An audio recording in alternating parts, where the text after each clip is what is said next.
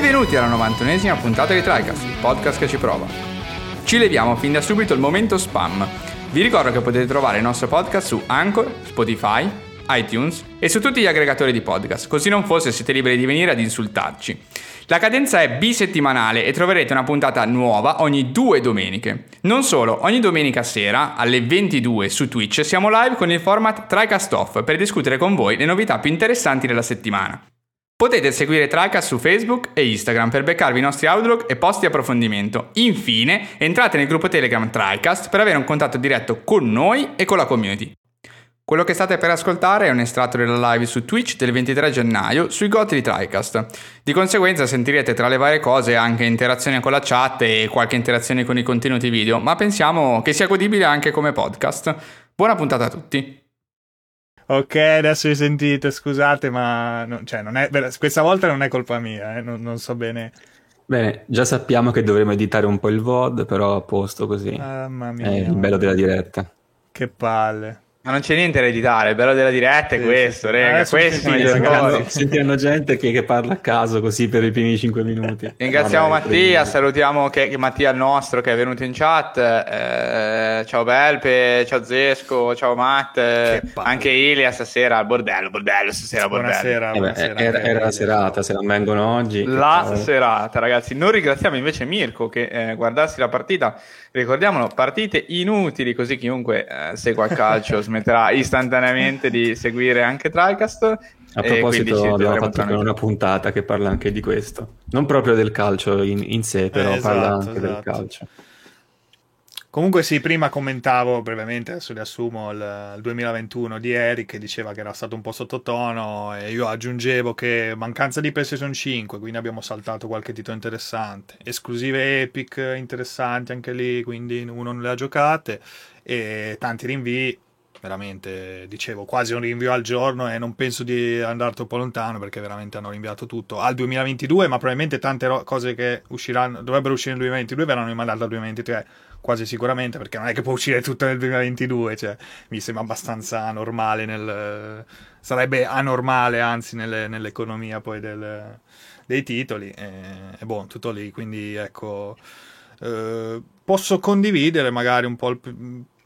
Poi sì, dipende poi uno cosa gioca alla fine, quindi sì, però, però sì, magari è, poteva essere un anno migliore sicuramente, ecco, è stato il post, il post Covid potente, quindi è mancato un po' di, un po' di ciccia magari, che ecco, poteva uscire a fine 2021, poteva uscire anche un Horizon, non ci fossero stati problemi, eh, insomma, di, sia lato sviluppo sia appunto PlayStation 5, magari riuscivano a farlo uscire e invece uscirà fra poco. Va bene, ma andiamo avanti attimo, con... Sì, problemi audio. Che... Eh no, ho chiesto se, se solo li ha solo Giuseppe o se qualcun altro li ha. Ma ah, problemi sì. audio di, distors- di, distorsioni varie. L'audio va e viene. Twitch. Uh, va e viene, non so cosa. Potrebbe essere qualsiasi cosa, quindi magari chiediamo un attimo.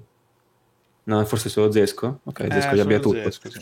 sì purtroppo comunque Twitch è abbastanza famoso per avere due tipi di problemi, no? l'audio intermittente e eh, l'audio proprio distorto. Eh, è una questione poi di codifica audio, purtroppo esiste, quindi in realtà la soluzione che ho conosciuto è refreshare il browser e eh, riconnettersi allo stream. Purtroppo diciamo che è un problema che affligge tutti quanti sulla piattaforma. Allora, eh, allora, in realtà questa è una classica puntata da listone, cercheremo di renderla il meno listone possibile. Eh, direi che possiamo andare come al solito, no? Con le quinte posizioni, le quarte, le, tutte così, sì, no? Sì. Giriamo così. Eh, ovviamente, ovviamente, piatto forte della serata, alla fine, dopo che abbiamo discusso tutto quello che c'è da discutere, ci sarà eh, l'elezione dei vincitori del podio delle tre contest, punteggi che sono già stati fatti, ragazzi, noi già sappiamo chi ha vinto, ma vi ripeto, come sempre, iscrivete in privato e a seconda di quanti punti avete fatto, sono 10 euro a punto, voi potete aggiungerne un pochino. Vi posso già dire che insomma, se ne aggiungete, se ne aggiungete 15, diciamo che in generale ecco, avete una grande probabilità di vittoria. Eh, quindi con 150 euro si può fare, comunque un esatto. prezzo onesto, non mi sembra di chiedere troppo, insomma. No, no, no. Eh, Ci siamo.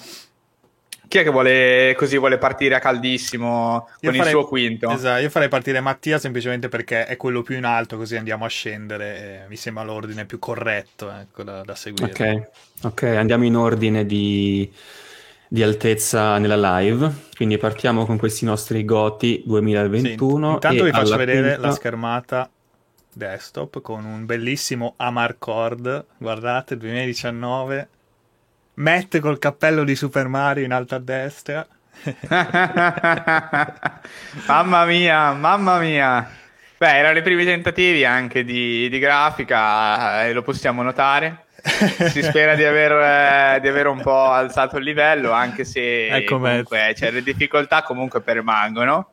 Mattia sempre Lord, chiaramente con dietro la eh, libreria, la vetrata, adesso, adesso niente più, adesso si intravede una Switch, gli archivi del Duca, tutti i suoi beni, esatto, gli archivi del Duca. Tra l'altro che ah, è Division nel, nel video, ed è Division. Sì, sì. E Ale invece è sempre attento a guardare lo schermo da molto vicino. Sì, sì. E io anch'io sto guardando probabilmente il telefono, visibilmente annoiato da quello che sta accadendo eh, nella mia stessa live, ovviamente. Per fortuna si è tolto questo vizio, veramente, a prendere a schiaffi. Attenzione, controllo.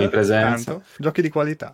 Dove è il controllo? Ah, beh, sono eh, in ritardo. Sì, sì. Comunque, sempre per, sai, abbiamo detto, ragazzi, mi raccomando, questa è in puntata, cerchiamo di non descrivere le cose a schermo. Vabbè, andiamo avanti. Eh, vabbè, vabbè questo è, è, no, è un extra no, dai, questo, no, ragazzi, segue, allora qua, facciamo così, facciamo così. Questo, copertina della puntata.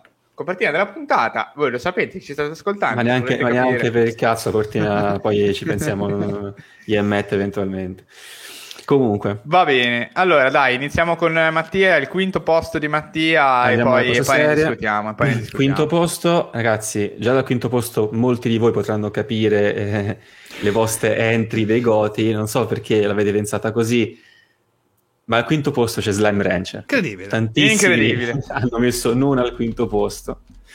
Eh, quinto posto Slam Rancher, Monomi Park, eh, Indie Game, stavolta davvero perché Monomi Park non uh, ha un editore e sapete che oggigiorno dicitura indie, insomma, eh, si applica un po' a tutto. In questo caso siamo di, di fronte a un vero e proprio indie auto eh, pubblicato ed è praticamente un farming simulator, un farming simulator ehm, dove le cose che farmeremo, ma meglio, eh, per meglio dire alleveremo, sono degli slime. Sono, per chi sta solo ascoltando potete immaginarli come dei blob con delle faccine sì. che si muovono e saltano in giro.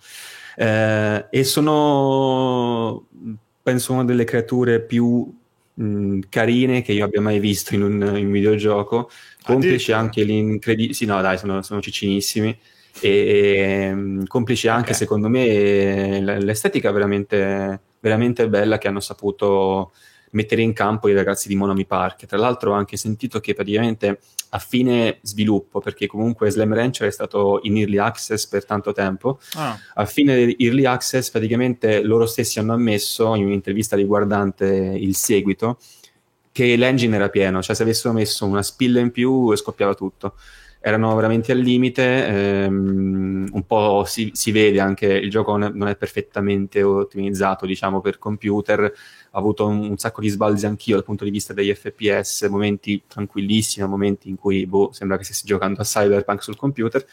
Ehm, a parte questo, comunque, come detto, l'engine era un po' al limite, però sono riusciti veramente a mettere in campo una bellissima estetica che si sposa benissimo con lo scopo del gioco. Quindi non è una cosa, come si potrebbe pensare, simile a uno Stardew Valley, è un, um, un, gioco di allevamento dove bisogna catturare questi slime in giro per questa open map, diciamo, chiamiamola open map con uh, varie diramazioni, porte chiuse che si possono aprire tramite l'ottenimento di certi oggetti bisogna porre questi slime che si catturano tramite una sorta di aspirapolvere praticamente eh, dentro dei recinti, bisogna dare, eh, allevarli, quindi dare, dare, loro da mangiare e raccogliere eh, quelle che sono effettivamente le loro feci praticamente. Se, cioè, Beh, molto bello, molto bello, sì, ma passiamo al perché ti è piaciuto, perché comunque ne abbiamo già eh. parlato, no, di Slime Rancher. Eh, in puntata? puntata? No, abbiamo mai parlato di Slime Rancher. Mi ricordo un discorso Forse hai parlato del 2? Forse quando è stato annunciato il 2 hai avuto l'opportunità di, parlare, di parlare un po' del primo. Impazzito. e non mi Pazzuto. ricordo... Cioè, Vabbè, veramente comunque... ci ha rotto il cazzo così tanto con i suoi screenshot che sono convinto che lui abbia fatto una puntata a riguardo. Eh, comunque ragazzi, è un, un farming game di allenamento dove si raccolgono questi slime in giro. Mi è piaciuto molto perché ne ho fatto anche un post a riguardo, non è un gioco perfetto, ehm, è secondo me anche un buon gioco, ne ho parlato anche un po' con il nostro Buonasera Salvatore. Ciao Salvatore. Un nostro, ciao Salvatore. Un nostro ascoltatore sirio, perché l'ha giocato anche lui per molto meno tempo di me, eh, concordiamo sul fatto che è un gioco buono, che ha tanti aspetti migliorabili, però come poi ho anche scritto al riguardo, a volte inaspettatamente, eh, anche nei giochi medio, comunque buoni, si nascondono aspetti che magari eh, fuoriescono come veri e propri aspetti di eccellenza. Eh, ma anche perché semplicemente è il periodo giusto, mm, lo si è affrontato con un mood particolare, quindi può darsi che questa po- cosa poi con lo stesso gioco si possa non replicare se preso in un periodo differente. Questo secondo me è anche un ragionamento interessante ai fini di ciò che è veramente magari poi un, un goti, un gioco dell'anno, semplicemente un capolavoro per una persona. A volte un gioco, se preso mh, mm, proprio con l'angolazione giusta, se preso col piglio giusto, può diventare ottimo, mentre magari per altri certo. può essere semplicemente buono e anche a ragione.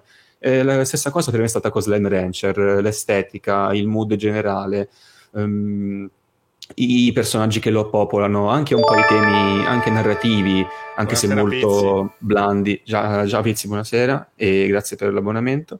E, um, anche se eh, poste in maniera blanda nel gioco, nel senso ci sono sprazzi di narrazione a grandi distanze di tempo una dall'altra e neanche incredibili dal punto di vista della narrazione in sé, però tutti questi aspetti alla fine per me combinati hanno creato un gioco che mi è piaciuto così tanto che nonostante sia un gioco che io non reputo che possa essere un 8, un 9, un 10, di tutte que- queste votazioni che rientrano nei goti, io lo metto al quinto posto dei miei goti dell'anno. Quindi Slam Rancher, infatti sono anche molto in hype per il seguito perché ho visto che stanno aggiustando il tiro su molte cose che non funzionavano ah, nel primo. annunciato da poco, sì. E tra l'altro sarà anche su Game Pass, già in early access mi pare, quindi sarò ah. già lì a provarlo con l'Xbox, perfetto. Vabbè, dai, ci sta. Ci non sta. male, non male. Tanti l'avevano intuito, chiaramente, che l'avresti messo nel, nella tua top 5, però pensavamo più in alto, ecco, tu. Anch'io che ho provato così per, per divertimento, ecco, l'avevo messo primo addirittura, ho detto, ah, mica, eh, secondo me gli è piaciuto tanto, anche perché vedendo gli altri, però, no, scherzo, ovviamente. Però, sì, si, scher- si scherza. no, no, Avete carino. scoperto di averlo anch'io, Slime Rancher. Probabilmente comprato per far tacere Mattia a riguardo. e... No, però ogni volta che ne parla mi mette, mi mette voglia, devo essere onesto. Che descrive qualcosa di, di particolare. Quindi sì, è, un, è un open map uh, farming veramente molto godibile. Veramente, se cercate un gioco anche per rilass- non tanto a tempo perso, ma per rilassarvi, secondo me è perfetto. Cioè, quel gioco, ragazzi, siete pieni di giochi lunghi, complessi, mh, mm, che vi fanno buttare il sangue. Questo qui può essere un perfetto intermezzo. Ah, intanto Chiactus ci scrive: Salvatore, mi sono abbonato con l'abbonamento gratuito di Prime. Eh, ma è apparso, però, non mi pare. Guarda, ci fa molto piacere. Grazie comunque. Eh, non... Perché effettivamente gli è apparso il tag, il, scusatemi, la, il badge 3 month subscribers, quindi grazie mille Salvatore. Non ho idea del perché non sia arrivato subito il messaggio, molto probabilmente tu ti sei iscritto, perfetto, infatti ti è arrivato il badge, ma non è ancora il tuo mesiversario oppure non, ha, non è entrato il messaggio, perché in realtà il messaggio delle iscrizioni e l'iscrizione stessa sono due cose ah, distinte. Ok, ok. Quindi potrebbe essere che magari tra qualche giorno o la prossima live ti venga fuori ricorda del mesiversario e quindi poi ci puoi mandare il messaggino. Ehm, Beh, Grazie beh. mille comunque. Sì. Eh, ragazzi, direi che la mia quinta posizione, la mia quinta posizione in realtà ne abbiamo già parlato, eh, abbastanza lungo, è The Witness. Uh, un gioco che diciamo. Ah, The Witness cosa tanto... posso far vedere? Scusate, giusto per. Vabbè, metto trailer. Ah, dai. boh, un trailer, sì. Uh, The Witness è il gioco di cui abbiamo parlato abbastanza sia che Mattia, che è piaciuto molto sia a me che a Mattia. È un'esperienza veramente, veramente particolare, un'esperienza un, in realtà anche parecchio hardcore, essendo poi eh, un, un, puzzle game, eh, voglio dire, è veramente tosto. Eh, a seconda diciamo della vostra disposizione, tra virgolette, eh, di, rispetto a questo tipo di ragionamenti potete metterci 75 ore come qualcuno oppure solo 26 però questo per, proprio per far capire cioè quanto è importante, cioè quanto possono essere difficili. Eh, qui non si parla adesso, a parte gli scherzi, di una persona stupida di una persona intelligente, semplicemente sono rompicapi eh, molto particolari, molto costruiti ed è facilissimo che uno non capisca qualcosa e che rimanga un attimo stupito di fronte a queste, come si chiamano, no? queste tabelline, questi, questi schermi sì, questi pannelli, sì, questi pannelli che non si capisce bene cosa tu debba fare. Eh, è molto facile rimanere bloccato da tanto che sono complessi. Eh, però in sé l'esperienza forse è un po' più di questo, nel senso che eh, presto ci si accorge che nel silenzio assoluto di questa esperienza c'è qualcosa di più nel gioco. Eh, c'è un'esperienza che va un po' oltre diciamo il singolo enigma comunque da risolvere. E insomma non voglio dire troppo rispetto a questo punto però è, è proprio la ciliegina sulla torta. Cioè un gioco già eccezionale di suo proprio per la complessità di questi, di questi enigmi che comunque mantengono la sfida sempre alta sempre interessante con regole sempre nuove eh, da, da memorizzare. E dall'altra parte c'è anche una volontà un po' più come posso dire passatemi il termine metanarrativa eh, che ogni giocatore poi si ritrova a scoprire, appunto, ripeto, non voglio dire di più perché è parte integrante no, del, dell'esperienza stessa, eh, capire quello che, quello che sto spiegando, chi l'ha giocato chiaramente può comprendere meglio. Lo consiglio in realtà un po' a chiunque, eh, con la postilla sappiate che è un gioco in cui bisogna metterci tanta testa, bisogna spenderci tanto tempo paradossalmente senza giocare, nel senso che poi la risoluzione degli enigmi avviene nella tua testa, su un tuo sì. foglio, su... e non in game. In game eh, puoi fare, diciamo, tra virgolette, la submission della soluzione del, dell'enigma e quindi capire se è quella corretta oppure no. Eh, molto, molto bello, un gioco praticamente unico nel suo genere, cioè non credo se ne siano mai visti di questo tipo, così ben integrato. Tra l'altro graficamente è bellissimo, Vero. ovviamente è semplice, però è molto, molto pulito, sì. molto ben fatto. Davvero, davvero bello, bei colori, poi c'è quest'isola, insomma, sembra proprio figo, sì sì. Salvatore eh, mi chiede sì. se ho sbloccato l'easter egg iniziale, se ho capito cosa dici, sì, cioè credo di averlo completato al 100%, diciamo, con quello che aveva da, da mostrare. Però, esatto, parlo proprio di, di, di, questa, di questa, questione qui, insomma. Eh, molto, molto figo, molto bello. Sì, come ha detto anche Eric, poi è un gioco interessante perché similmente ad altri giochi si nota quanto persone diverse possono approcciarlo differentemente. Infatti, ho preso una via diversa da Eric e questa cosa mi è costata circa 50 ore in più di gioco, praticamente.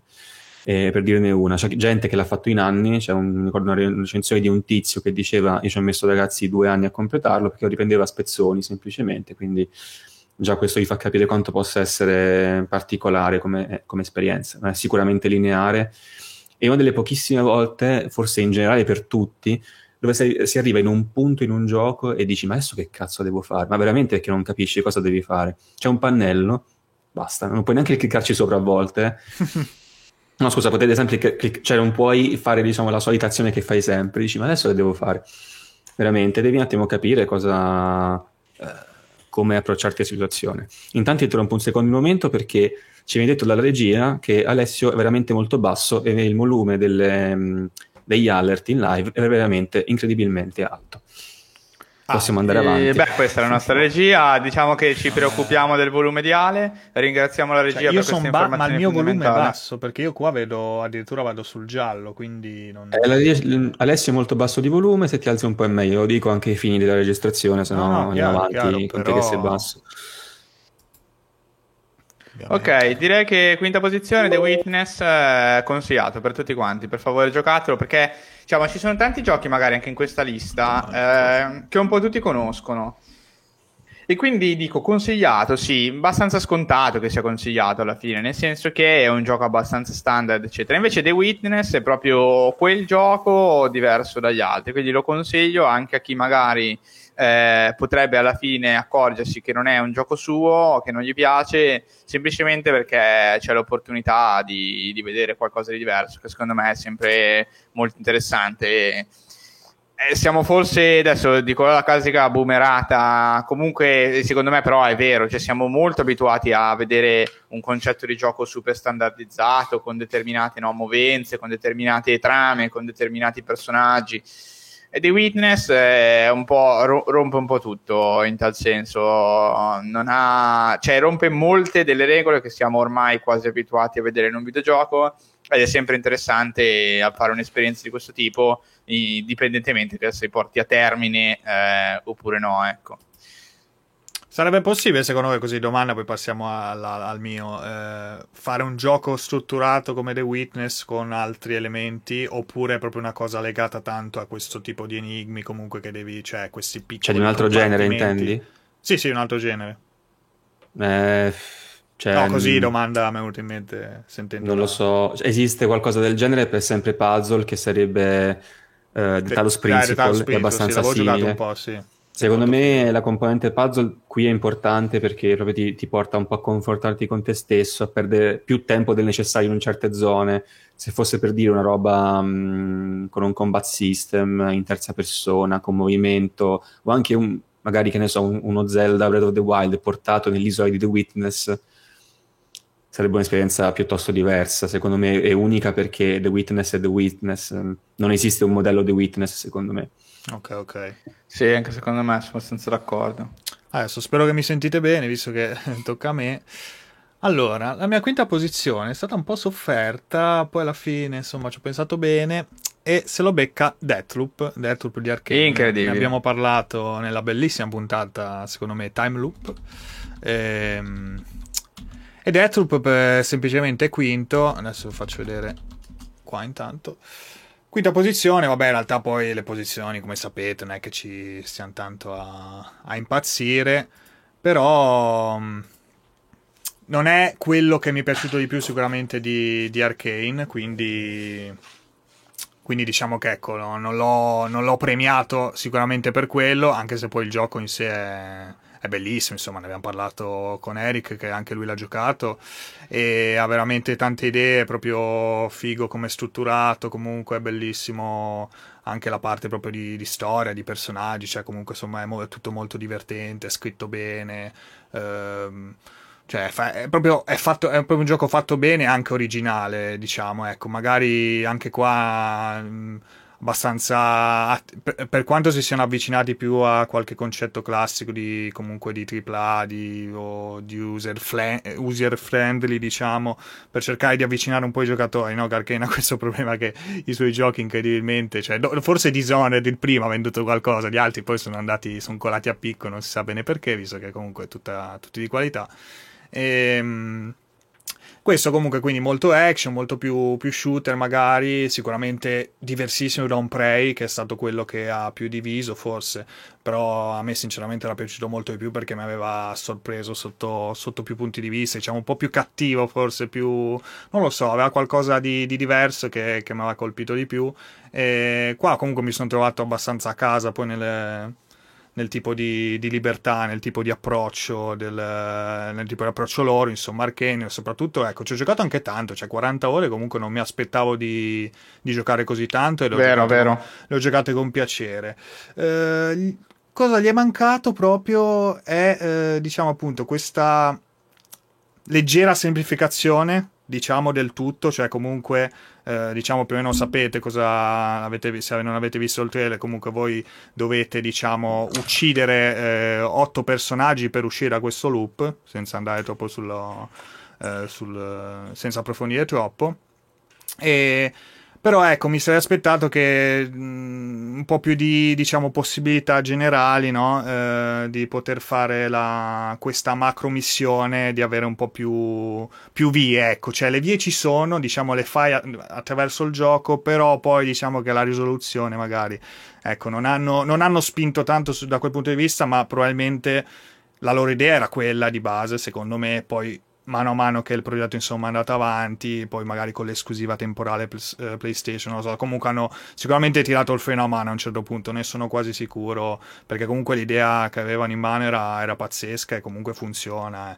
Eh. E, quindi questo unito magari un po' che... Mh, non mi ha, boh, vabbè, dire non mi ha emozionato, però non è che tutti i giochi devono per forza emozionare. Però ecco, non mi ha forse colpito mi sarei aspettato qualcosina in più sotto magari dal punto di vista della storia a un certo punto eh, però in realtà poi è tutto fatto bene cioè veramente questo ve lo consiglio proprio straconsiglio giocato eh, paradossalmente è uno dei giochi che forse vi consiglio di più di quest- vi consiglierò più stasera di questa lista perché è godibile si gioca proprio bene vi, vi divertirete ecco. sì sì scivola via bello fresco sì. questa è la grande, sua sì. grande proprietà sì, nel senso che è veramente molto divertente Guarda, io giocandolo ho avuto la grande impressione che Arkane, adesso lo sapete, io mi piace, si siano parecchio ispirati a Hitman eh, per questo gioco, alla nuova trilogia. Perché questo concetto di avere il target, eh, l'open map e la possibilità di approcciarsi al target sì. eh, in maniera completamente libera eh, è veramente il concetto del nuovo Hitman. Nel senso, è L'ho descritto in maniera un po' generica, però chiunque abbia giocato entrambi, secondo me, eh, ravvede proprio una, un'affinità tra i due, perché eh, esattamente come Hitman, anche qui abbiamo tanti elementi con cui interagire, quindi non è solamente una questione di quale strada prendere per arrivare eh, sì, sì. All, all'obiettivo, ma anche di cosa utilizzare nel mentre e, e, quindi di aprirti altre strade in base anche agli oggetti che hai, a quello che hai in mente di fare, al tuo obiettivo, eh, che è esattamente quello che, quello che, fai, anche in base al momento in cui tu eh, approcci eh, il, eh, il, tuo, il, tuo, target, che è esattamente quello che, che fa Hitman nelle sue mappe. Buonasera Black Twitcher intanto, scusa. Buonasera Black Twitcher. Chiaramente eh, Arcane che di solito, comunque solitamente piace costruire una storia anche abbastanza originale con dei personaggi un po' così eccentrici, un po' particolari, originali, sì. eh, hanno speso eh, delle risorse che, lo dico francamente, invece eh, IO Interactive non ha speso certo. per la storia eh, però paradossalmente proprio perché la scelta di Io Interactive è così, eh, come posso dire, eh, integralista nel voler avere una mappa molto arcade in cui lasciar giocare il giocatore, ripeto, cioè in Hitman puoi uccidere le persone con un pesce, cioè vi pare che sia canon che l'agente 47 uccida il target lanciandogli un pesce in testa, nel senso, chiaro certo. che c'è una volontà spinta di lasciare il giocatore giocare e di lasciare invece gli aspetti eh, di storia e di verosimiglianza da una, certa, da una parte. Invece Deathloop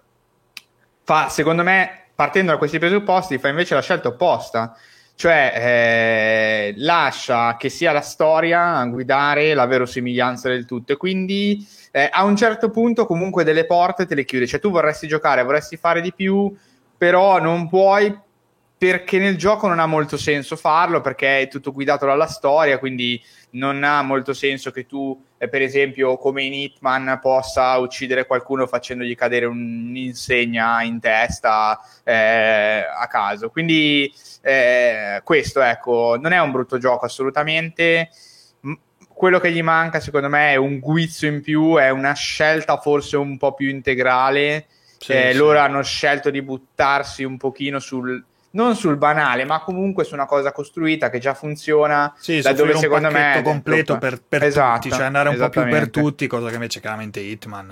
Eh, cioè, no, assolutamente, assolutamente. Beh, direi che comunque Hitman è unico nel suo genere, quindi si è creato la sua sì, chiaro, piccola, chiaro, tra virgolette, sì, grande nicchia, però sì, eh, sì, in questo, questo secondo me dal mio punto di vista lo, lo penalizza, penalizza Deathloop eh, nel, nel, suo complesso abbastanza. Però Poi ecco, il gioco, ripeto, sì, godibile. Se è il primo cioè, vostro, per dire, di Arkane, probabilmente questo è, è, un buon punto di partenza, cioè vi trovate molto più, ecco, vi spiega meglio, vi spiega più cose, molte cose, a volte anche troppo, come dicevamo in puntata, che a volte vi spiega un po' troppo facilmente alcuni elementi, però appunto è un po' più, più semplificato, diciamo, ha meno cose.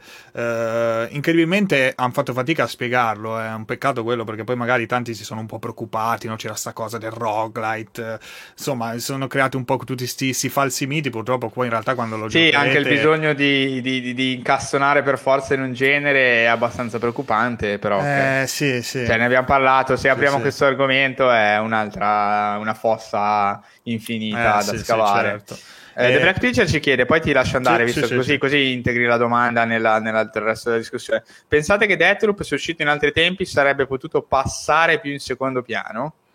Decisamente sì, possiamo eh, sì. dirlo, secondo me. 100%. Come Prey non se l'è cagato nessuno. Esatto, esatto, esatto. fosse uscito anni fa, sì, sarebbe stato... Eh, diciamo, diciamo, che fosse che... uscito insieme a God of War Ragnarok, comunque in quei giorni possiamo dire che nessuno avrebbe cagato Deathloop e già, con relativa certezza. Penso che Mattia volesse dire quello. No, no, comunque sì, ma l'immersive sim, ragazzi, è un genere di nicchia, eh. Cioè, fa, fa, se vi contate i giochi immersive sim che vedete sul mercato, ce ne stanno pochissimi. Ne sanno fare pochi studi e in generale sono pochi ed è un genere che anche per come è fatto è difficile che sfondi perché è molto specifico. In realtà la cosa divertente è questa, che a volte si esaltano alcuni generi perché devi scoprire le cose, le, sco- le cose le scopri dopo, mio Dio, tipo un Dark Souls, ci sono giochi che hanno le stesse cose pari pari, anzi incastonati di gameplay come scoperta, non tanto di lore e simili, che non ottengono la stessa visibilità. Beh, certo. Per motivi a volte anche che sfuggono alla comprensione, magari il periodo storico, magari sono gli interessi, i trend, le cose che vuole vedere la gente, eh, il marketing, eccetera. Gli immersive sim sono la stessa cosa dal punto di vista del gameplay, puoi fare tutto e può succedere di tutto sono robe che dovrebbero essere questo, probabilmente... su, questo, su, questo, ho un po' i miei dubbi non sono d'accordissimo i Massive Sim sono fatti apposta perché tu puoi fare tutto come in Prey una volta passai come una tazzina attraverso un posto sì. che non era possibile sbloccare sì però il, quella storia. storia della tazzina non è legata all'immersive sim è legata a una meccanica molto intelligente e fighissima che ha pensato Arkane però non è legata all'immersive sim cioè, secondo, non eh, voglio aprire una discussione molto profonda, però. Saltato, quindi aspettiamo un attimo. Ah, scusate, mi sentite? Mi sentite? Ah, io ti sento, sì, non so okay, se okay. Mattia. No, intendevo fi- quella, quella, meccanica fighissima, cioè, assolutamente, a me è piaciuto tantissimo, però non è tanto legato all'immersive sim in sé. Cioè, quella poteva esistere anche se il gioco fosse stato un gioco in terza persona, siamo d'accordo su questo? Oppure intendevi qualcosa di specifico che mi è sfuggito? Beh, beh ma lì cioè, penso, nel senso, tutto l'insieme, cioè, ok, ti puoi trasformare, è chiaro che puoi farlo anche in altri giochi. Ci però... senti, ci senti Mattia adesso? Però sì, ti, ti, chiedevo, siano... ti facevo questa domanda, scusate, no, ripeto beh, la domanda a Mattia che purtroppo è saltato un attimo. No, dicevo, quella meccanica fighissima, eh, dal mio punto di vista, però non dipende tanto dal fatto che gioco in Immersive Sim, ma dipende dal fatto che Arkane, comunque il guizzo di genio ce l'ha sempre avuto e ha fatto una meccanica veramente fighissima da giocare in Prey, però poteva funzionare tale quale che fosse in terza persona, tanto che quando ti trasformi diventa in terza persona, nel senso che se la transizione... Eh no, non intendevo vai, tanto quel, che io sì, passassi sì. attraverso, intendevo che ho fatto una cosa di storia prima che accadesse, perché l'immersive sim ah, è, ah, ok, ok, questo. perdonami. Ok, eh, sì, sì, sì. Perché quella, quella sezione era bloccata per motivi di storia, era proprio bloccata è, praticamente è successo che c'era un bug che mi impediva di andare avanti normalmente, as intended, e l'ho rotto attraverso la meccanica, però questa mm-hmm. cosa in un gioco lineare era impossibile accadesse a meno che non rompessi il gioco con, con un clip per dirne uno. Ok, ok, ok, sì, sì, sì, chiaro, chiaro. Sim, eh, come genere ti permette di giocare proprio con anche l'avanzamento del gioco attraverso i sistemi che ti propone, che sono sistemi sinergici che si sì. possono eh, influenzare a vicenda, come succede anche in un Breath of the Wild per alcuni, per alcuni aspetti. Quindi dicevo, a volte, come, dici, come ha chiesto anche per Twitcher, questi giochi, seppure sono uguali per magari merito o per meccaniche o per cose che accadono che potrebbero essere discusse a molti altri più blasonati, hanno la sfortuna di non essere quel, in quella sezione più appunto blasonata, diciamola così. E per gli Immersive Sim è sempre successo, è stata comunque sempre una, diciamo, un mondo molto di nicchia, ce ne sono stati pochi, quei pochi sono comunque stati definiti gen, gender defining, per così dire, però non sono mai esplosi veramente. Eh, sì, l'unico punto di Dishonored un po', però. Sì, Dishonored è quello che fa, l'ha fatto un po' di più.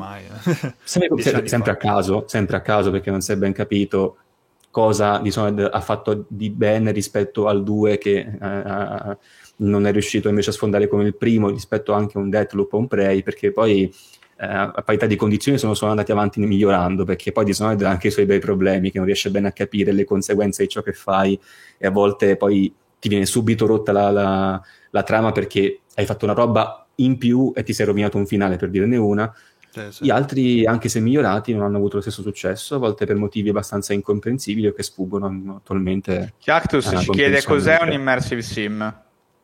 È, è, un genere di gioco uh, come un Arx Fatalis, come un uh, Might and Magic, quello sempre fatto da Arkane, come un Prey, in cui puoi interagire con la storia e con soprattutto la fisica di gioco in uh, modi vari e sempre diversi a seconda tu, di come tu ti poni. eh, per dire un Dishonored e, e, quindi cambiare anche il progresso della storia perché tipicamente l'immersive sim non ha solo un outcome per eh, diciamo che ne so il finale di una missione ma ne ha vari a seconda di ciò che tu fai grazie alla fisica di gioco da un lato ai sistemi che ti, pro- propone il gioco dall'altro e magari anche attraverso scelte differenti di dialoghi. Quindi per dire in Dishonored tu per finire una missione eh, risparmiando un tizio eh, uccidendolo uccidendo un suo compare, per dirtene una, c'è una missione in Dishonored 1 in cui Arkane ha previsto che tu potessi non uccidere eh, un tizio secondo il modo inteso dalla missione e hanno inserito un dialogo per far sì che questo outcome avvenisse. Quindi, per esempio, tu potevi avvelenare un drink, non lo fai, perfetto. I tizi continuano a parlare con un dialogo dedicato. In quel caso hai avuto un, dire, un outcome differente dalla missione. Quindi per questo è un simulatore immersivo, per, per tradurlo letteralmente. Quindi, sì, mutua. Stiamo parlando di Fallout, Skyrim, esatto, comunque sono un po' gli esatto, esempi giochi odierni. Ruolo, mutua sì, tantissimo, sì. un po' più loro chiaramente più esatto. sull'action, comunque più sul... Sì, esatto. Stai lì a dialogare con i personaggi, a spendere missioni, bene o male ti, cioè giri e fai cose, ecco, eh, diventa molto più, più semplificato e meno, meno, longevo, ecco, anche dal punto di vista poi della durata del gioco, eccetera, perché non hai tutto, tutto quel pieno di roba. Sì, sì, non è, t- non è tanto sui dialoghi, non è, non è eh. sempre sui dialoghi, è più che altro su, su, come tu ti approcci fisicamente nel mondo di gioco. Molto spesso è così, con Immersive Sim eh, mostra eh, tutti i differenti finali che possono accadere. È un gioco abbastanza libero per eh, intenderlo in modo più sì, più sì, ampio. Sì, ma infatti Semplicemente in cui il giocatore ha una scelta e la scelta ha impatto nel gioco, che sia una scelta di gameplay, che sia una scelta di dialogo. Ripeto, se pensate a Fallout, gli NPC gli potete sparare in testa, eh, oppure esatto, potete rendere esatto. pri- o li potete parlare con loro, renderli dei nemici e poi sparargli in testa, oppure farli diventare vostri alleati. E Fallout secondo me è l'esempio un po', un po' madre, nel senso che è, è proprio quel, quel, gioco in cui le scelte, no? le fazioni, le tue alleanze, eccetera, poi si ripercuotono per tutto il gioco e ne hai veramente ripercussione 50 ore dopo, ti rincontri la tua fazione alleata e hai dei dialoghi che sono stati, tra virgolette, scelti all'inizio gioco, per dire, no? Perché la scelta è stata fatta sì, all'inizio sì. gioco. Questo è il concetto. Ah. Sì, ma infatti in Deathloop avete tante possibilità comunque di esatto. fare molte cose. Poi, però, diciamo che ecco, l'hanno strutturato comunque, gli hanno voluto dare lo stesso una sorta di ordine, tra mille virgolette, comunque e anche il fatto che sono divisi le giornate nelle varie fasi, eh, mezzogiorno, pomeriggio, mattino, mezzogiorno, pomeriggio, sera, eh, però comunque cioè, tu non è che sei lì e, e, e, passa il tempo, cioè no, ci sono le varie fasi e sì, quindi de- insomma le gestisci in modo diverso, esatto. ecco, rispetto sì, a, sì. a Dishonored dove cioè, tu sei nel gioco, vai avanti e, la, e, il gioco va avanti, non so come se, se mi sono sì, spiegato. Sì, sì. Ecco, il problema di Dishonored, se vogliamo riassumerlo... C'è il loop, quindi da questo punto di vista è che paradossalmente è un immersive sim che più, più vai avanti, meno è immersive sim. Esatto, è un imbuto, è un imbuto. Cioè, nel senso che hai tante possibilità all'inizio sì, e queste pian piano si restringono. Eh, è anche una volontà narrativa, cioè a livello a lato narrativo posso comprenderlo, però non si sposa bene poi con il gameplay perché tu vuoi, cioè tu giocando vuoi l'esatto opposto, cioè vuoi che più vai avanti più strade hai disponibili, no, no meno. Eh, che ti sembra un pochino di sì, star sì, downgradando la tua esperienza. Secondo strana, me loro hanno provato a fare questo tipo di esperimento e hanno incontrato un po' questa contraddizione proprio perché hanno deciso che la storia doveva fare da padrona, diciamo, dal punto di vista legale, delle regole del gioco e quindi si sono trovati con questo, con questo problema. Ecco.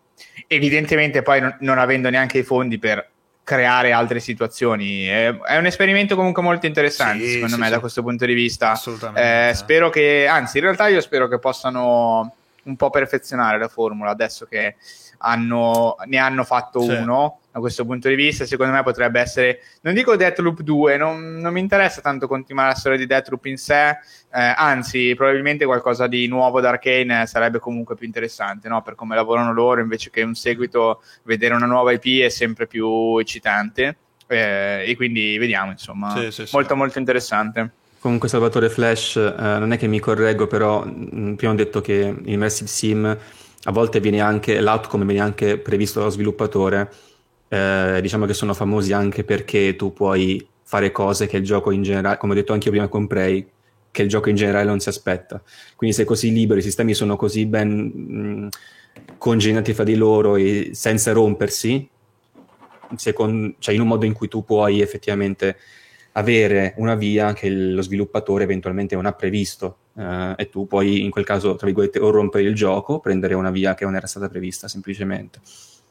Quindi certo, certo. anche per questo. Va bene, dai. Queste erano le nostre terze posizioni, eh, sì, le nostre quinte posizioni, sì, ragazzi. Ripetiamo e... un attimo, giusto anche Zesco era andato via. Comunque, Slime Rancher, The Witness, Slime Rancher per Mattia, The Witness per Eric e Deathloop per me, Alessio. Contate i vostri punti di merda. Eh, noi abbiamo già fatto i conti, però così potete recriminare esatto. se avete vinto o meno. E soprattutto i punti li ho contati io e nonostante sia laureato non posso garantire che l'esito sia completamente corretto. Quindi se qualcuno fa un double check mi fa un favore, grazie.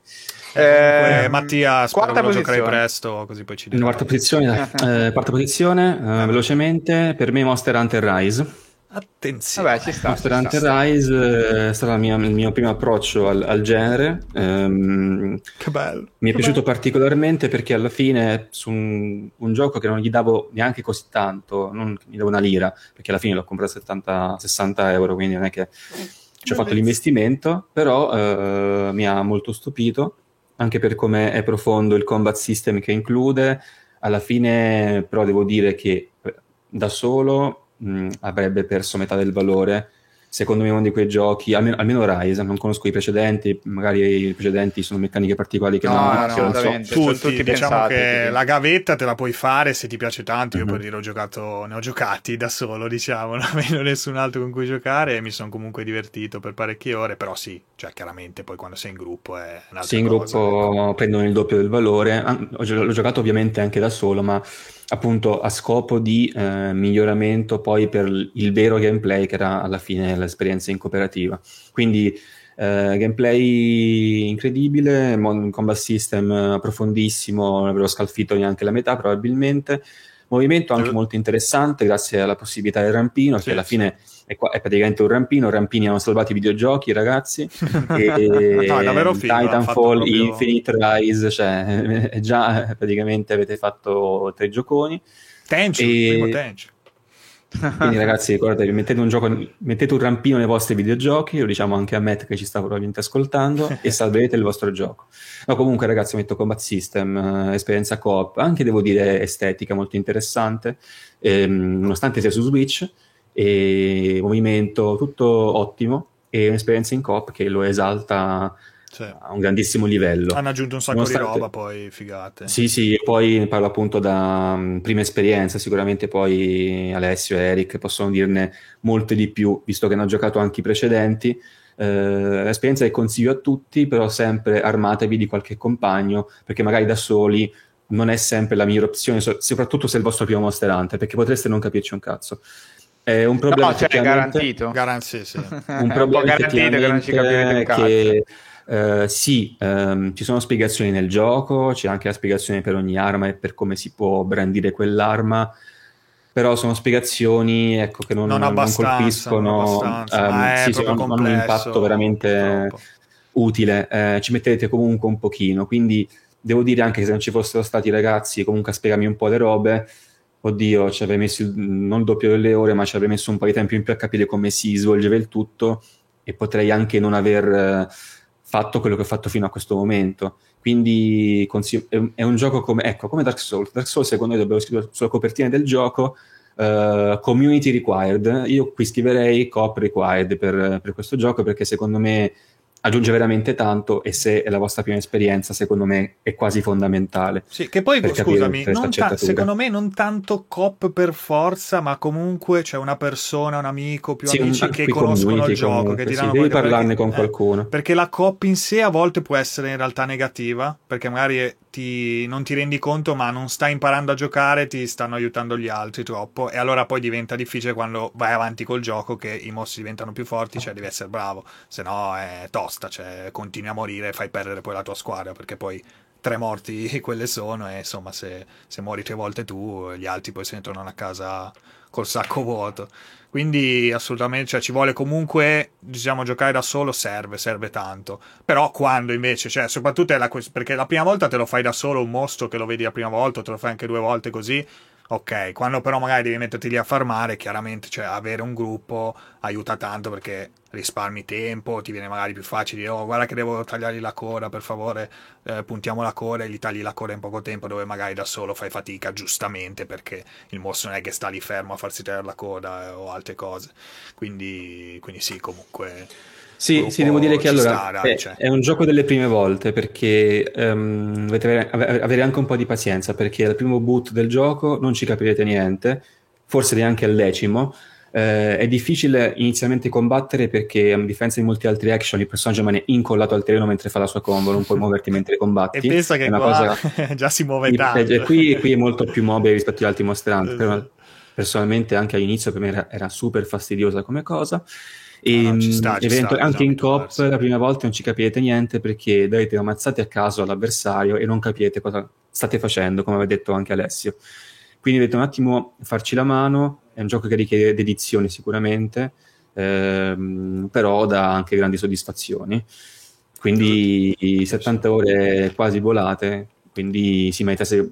non è comunque, mio, non è comunque come dire, la mia, il mio genere preferito o il mio genere di elezione, ed è anche per questo che è in quarta posizione, ma sicuramente ipervalido, consiglio, sempre con le dovute accortezze. Tornerai con uh, Sunbreak, con l'espansione? Ah, beh, penso di sì, dai, penso proprio di sì. Ci spacchiamo, ci spacchiamo, ci spacchiamo! e c'era Zesco che diceva, bellissimo Rise, devo tornarci, eh, Zesco, Eh aspetta, sì, noi stiamo aspettando l'espansione giusto. ormai, sì. perché comunque tornare su Monster Hunter cioè è un bel peso perché, per esempio, no, potremmo tornare anche adesso, nel senso che da quando abbiamo lasciato il gioco, che era circa un mese e mezzo, due mesi no, dopo il lancio, sicuramente sono state aggiunte un po' di robe, missioni, eventi, però è veramente un gioco così, così rubatempo che cioè ti devi sedere e dire ok adesso gioco Monster Hunter per tre settimane un mesetto. Altrimenti non ho combinato proprio niente eh, all'interno dell'ecosistema e quindi questo vuol dire che poi ci si aspetta, si aspetta fondamentalmente che esca l'espansione perché quello diventa chiaramente un grande pretesto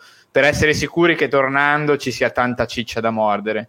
Eh, quindi assolutamente. Tra l'altro quando torneremo io non mi ricordo assolutamente. Non, so, non saprei neanche fare un passo probabilmente. Eh, eh, sì, noi, eh, comunque, sì, un pochettino sì, all'inizio è sempre un disastro. Comunque c'era Giuseppe anche che scriveva è vero che è difficile approcciarsi a Monster Hunter, ma questo Rise si fa capire facilmente rispetto ai precedenti Monster Hunter Mobile. Beh, sì, quelli portati assolutamente ormai erano finiti proprio nel, nel continuo aggiornamento del, del, della versione old, old school.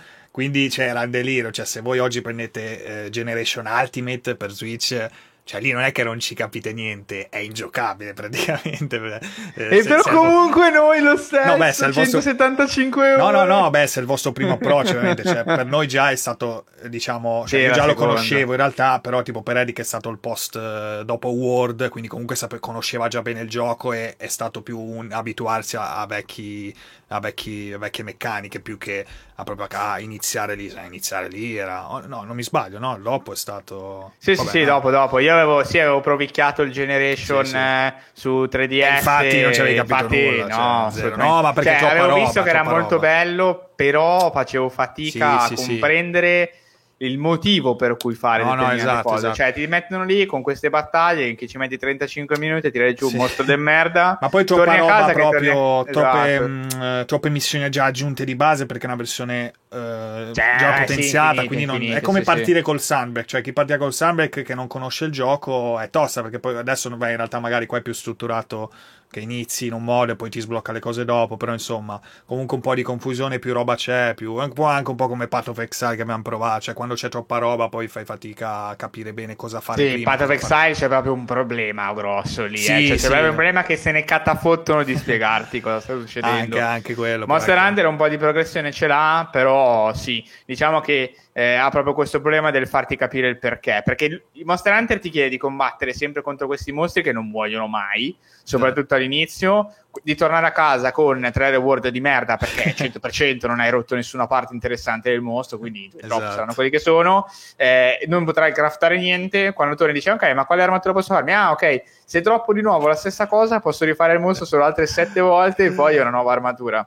E, e, perché ovviamente il gioco non, non ti passa l'informazione certo. eh, che migliorando tu puoi abbattere le tempistiche di tanto e, e di veramente tantissimo, cioè si passa di, da 35 minuti a 5 minuti cioè non, e non stiamo scherzando, chi ha giocato lo sa come si fa e che quindi certo. poi si velocizza tutto con la bravura, ecco, però il gioco questo non te lo spiega, lascia che sia tu a comprenderlo andando avanti a giocare e diventando più bravo, insomma. Ma eh, direi che possiamo sì, andare avanti sì, con sì. la mia quarta posizione. La mia quarta posizione, ragazzi, è stata un po' sofferta, nel senso che è un po' come quella di Ale, insomma, questa top 10 è stata, che poi è una top 5, però io l'ho fatta a mo' di top 10 o anche di 5 giochi che ho dovuto buttare sotto eh, perché mi serviva per mettere tutto in ordine, è stata abbastanza sofferta. Ma in quarta posizione, ragazzi, metto Yakuza 0. Eh, il mio... Anche il podio, eh? Guardalo. Il podio. Eh, ma poi vedrai, vedrai, vedrai, vedrai perché, vedrai. Sempre... Dai, dai, ma se... ah, lo fai tu la lista con i miei giochi, eh? Va bene, va bene. No, sicuramente... 30 ore di work, ecco. E, perché, beh, è stato il mio primo e unico Yakuza per ora. Tra l'altro, ho già comprato Kiwami, l'ho lì su Steam bello caldo per quando ho 100 ore, cioè nel 2027. E molto molto molto bello chiaramente si vede che è un gioco vecchio con Ale ne abbiamo parlato allo spasimo del fatto che comunque è un gioco derivato dal motore PS3 eh, sì. che comunque del 2015 siano, la versione 2015 quindi c'è un sacco di eh, limiti proprio a livello eh, della mappa di che, però, però veramente molto bello da vedere molto caratteristico e cioè diciamo che è la classica giapponesata proprio, cioè Beh, è la classica giapponesata sì, fatta sì. bene, esatto. è quella roba che se tua madre guarda 10 minuti di cutscene eh, vuole mandarti al riformatorio perché non sa cosa cazzo stai facendo, ma tu che ci sei dentro da 50 ore hai compreso il mood, hai compreso le motivazioni, hai compreso, hai un bagaglio culturale abbastanza ampio da da comprendere perché è bello e Yakuza, cioè veramente bellissimo, Yakuza 0, personaggi top, host senza senso, eh, cioè, è veramente da, è da giocare, cioè, non si riesce neanche a spiegare perché, eh, anche il gameplay è comunque molto bello, eh, nonostante cioè, devo essere sincero, non, non, riesco neanche a definirlo né un picchiaduro né un gioco action, nel senso che è un JRPG in cui tiri cazzotti fondamentalmente, eh, però non ci sono tante statistiche, è abbastanza sì. pulito, ci, c'è un sistema di abilità, cioè un po' strano, si, non si lascia catalogare sì, sì, facilmente, ha tante piccole cose ma proprio veramente piccolissime, come gli incontri casuali con i teppisti che sembrano derivare dai JRPG, però poi entri nello scontro e tiri pugni action, però poi non hai le statistiche, ma hai delle abilità che è sempre un po' action come cosa, però poi le compri, cioè è una cosa, non so, I soldi, sì, poi qua ci sono soldi. i miliardi di yen. Miliardi di yen, certo, e delle attività, da te, da, cioè proprio, ci sono tutti i minigiochi che sono enormi proprio per l'ecosistema del gioco, no? Eh, perché ti permettono di fare un sacco di robe. Eh, no, veramente un'esperienza da, da, fare, assolutamente. E devo essere sincero, sono abbastanza ipato per i Kiwami. Io veramente di Yakuza non, non so niente. Eh, vorrei giocarmi due Kiwami e chissà, mi, mi, mi, mi piace molto. Ho visto un paio di video del 7 e mi piace parecchio. Pensare che li ho tutti sotto mano in questo momento, ma non li giocherò. Eh beh, l'impegno lo zero, però sì, provatelo perché comunque è particolare, divertente. Ma poi anche il setting comunque così sicuramente, ecco, cioè, non avendo, se non avete giocato uno Yakuza, eh, non, vi, non, avete giocato un gioco così che in Giappone realistico, così, cioè è raro, no? Banalmente nei JRPG anche, no? È rarissimo, no? C'è sempre più o meno il mondo fantasy, chi più chi meno, eh, classico o meno. Eh, ecco, poi c'è persona per dire che magari ti fa gli studenti, eccetera, però veramente pochissimi. E qua, ecco, è... Tra l'altro poi ricreate bene, no? C'è questo quartiere Kabukicho nella realtà che è comunque sempre figo perché li ricreano molto fedeli, addirittura anche i menu dei, dei ristoranti che, in cui potete entrare e mangiare sono quelli esattamente quelli del... Qua, vabbè, poi qua c'è stato il lavoro di tornare agli anni Ottanta, ci sono anche delle subquest fighissime, citazioni e comunque roba, anche, anche storica, no? C'è quello della valigetta col telefono che per dire, mi ricordo che è sì, una cosa... Sì famosa, no? che uno si ricorda no? di que- quei tempi veramente con le... i primi telefoni portatili praticamente in Giappone. Eh, vabbè, sì, il poi... grande goduria nel Combat System, adesso che sto guardando un po' sì, quello sì, che, di cui non dovremmo parlare, è, è veramente bello diciamo, avere in mano tutte le abilità del gioco e, e, e, trovare un po' lo, lo, stile che ti piace di più utilizzare. Ecco, molto bello. Poi veramente, cioè, le boss fight eh, con quelle host lì, cioè, sono veramente senza senso. Cioè... Sai Ale, una cosa, scusa Rick. Eh, uno che invece mi incuriosisce, incuriosci, ciao, che, mi, che, mi, che mi intriga, che vorrei giocarmi, però non posso farlo, mi sa, è Lost Judgment. Perché ho visto qualche video no, in realtà e sembra farlo. figo. Anzi, cioè, video perché non l'ho ancora giocato, ma no, quello è slegato. Non c'è solo su, non no, no, è uscito, eh? è uscito, è uscito anche su Xbox. Però forse non è nel pass. Non è uscito su PC. Ah, no, eh, no, su PC no, però è uscito su Xbox. E quello il primo solo action, mi giusto? Pare, eh, mi pare anche, anche, il primo è uscito su Xbox. Dopo, ma mi pare sia. sia come, si chiama, come, si chiama, il primo? Lo, eh, già, solo Judgment. Judgment. Sì, Lost Judgment e il secondo Lost Judgment. Lost Judgment sì. E sono degli action. Sì, sì, è praticamente è Yakuza col motore però del nuovo. Eh, quindi il motore del Infatti, 7, anche per quello mi sembra più figo. eh no, no, esatto, esatto. A quel motore lì, però, è cioè, comunque è slegato. Io, però, purtroppo non l'ho giocato, ma so che è slegato. Cioè, c'è sempre la, diciamo, la stessa ambientazione, stesso, la stessa città. Eh, e cioè se non si sempre... gioca così non, non, non, è che perde no, qualcosa. No, puoi, non puoi chiedere conferma a chi l'ha giocato, serie. ma sì sì no, puoi giocarlo tranquillamente perché è proprio scollegato. Non so se c'è qualche rimando, qualche citazione, ma è okay. scollegato, cioè, eh, quindi non è, non è infatti non e, c'è, c'è l'attore che non può essere nominato, esatto, che non esatto, può essere mostrato. lì che Ok, ok, a posto. Matt conferma comunque, Super Action nessuna connessione con gli altri Yakuza, puoi giocare senza aver giocato un altro Yakuza, perfetto, allora... Eh guarda, quello sì, Mattia, magari quello così diciamo che non hai neanche il problema, tra virgolette, di poter o dover conoscere magari un po' i personaggi, avere un ente, anche se vabbè lo zero, bene o male, è il punto di partenza di molti, però sicuramente anche più breve dello zero, che magari è un po' pieno di roba e tipo puoi fare un po' confusione magari, invece Judgment, eh, ecco, io infatti vorrei giocarlo, ma me lo giocherò su PS5, vi devo dire. Eh, eh purtroppo sì. No, sì, sì, io sono. Mi ha, mi ha catturato in realtà. Anche, anche Judgment non mi sono mai avvicinato, effettivamente, nel senso che non ho mai visto niente. Però cioè, mi piace Yakuza, quindi alla fine non vedo dura che non mi piaccia Judgment. Sì, quindi... anche perché è il primo, se non erro, col motore nuovo, quello del, sì. diciamo del 6 e del 7, con gli stili anche. Quindi c'ha gli stili, sì. lui, che cosa che non c'è tipo nel 6 e nel, nel Kiwami. Mentre invece, domanda informativa, tu hai giocato a 7 Ale, sì, giusto? Sì, sì. Quest'anno. Quindi ma uno, uno, cosa deve giocare per arrivare al 7 degli Yakuza? no, perché allora eh, Yakuza 0 assolutamente giocatelo, nel senso ve lo posso dire sì, anch'io. Però ti dirò, cioè, secondo me addirittura cioè, è sbagliatissimo giocare lo 0 prima degli altri, per me. Sì, per sì, farti sì. capire. Quindi cioè, il 7 paradossalmente quasi, cioè quasi il 7, ti è meglio giocarlo tipo quasi come primo il 7, più che lo 0 secondo me, ah, paradossalmente, perché comunque col 7 veramente cambi proprio, cambi personaggi, cambi sì, sì, sì, parti sì, diverso, diverso, e sì, poi sì. c'hai lì i grossi rimandi ovviamente, però certo, diciamo che nel complesso la storia, cioè il tutto si racchiude in cioè chiaramente c'è tanta roba perché loro poi ma in generale si divertono anche a infilare tante cose poi nel, dei giochi precedenti eh, però vabbè, eh, più, più, cose, più Yakuza giochi, più ti godi il 7, diciamo, è la risposta più banale è questa. Sì, sì, sì, no, lo sai, come, come, penso che sia un problema per tutti, il 3, 4, 5 sono Eh, esatto, classici. esatto, cioè passare... Allora, il 4 in realtà è figo e secondo me passi veramente sopra tante cose, perché il 4 è quello che gli è riuscito bene, però passare da Kiwami 2 al 3, il 3, cioè, il 3 è proprio vecchio, e, il 5 anche secondo me è un po', un po una pesantezza. Eh, però vabbè, cioè, se uno riesce, magari lascia... Anche lì, perché poi se, cioè, se lasci proprio dritto così la storia, non lo so, cioè quasi non ha... Non dico che non abbia senso, però insomma, boh...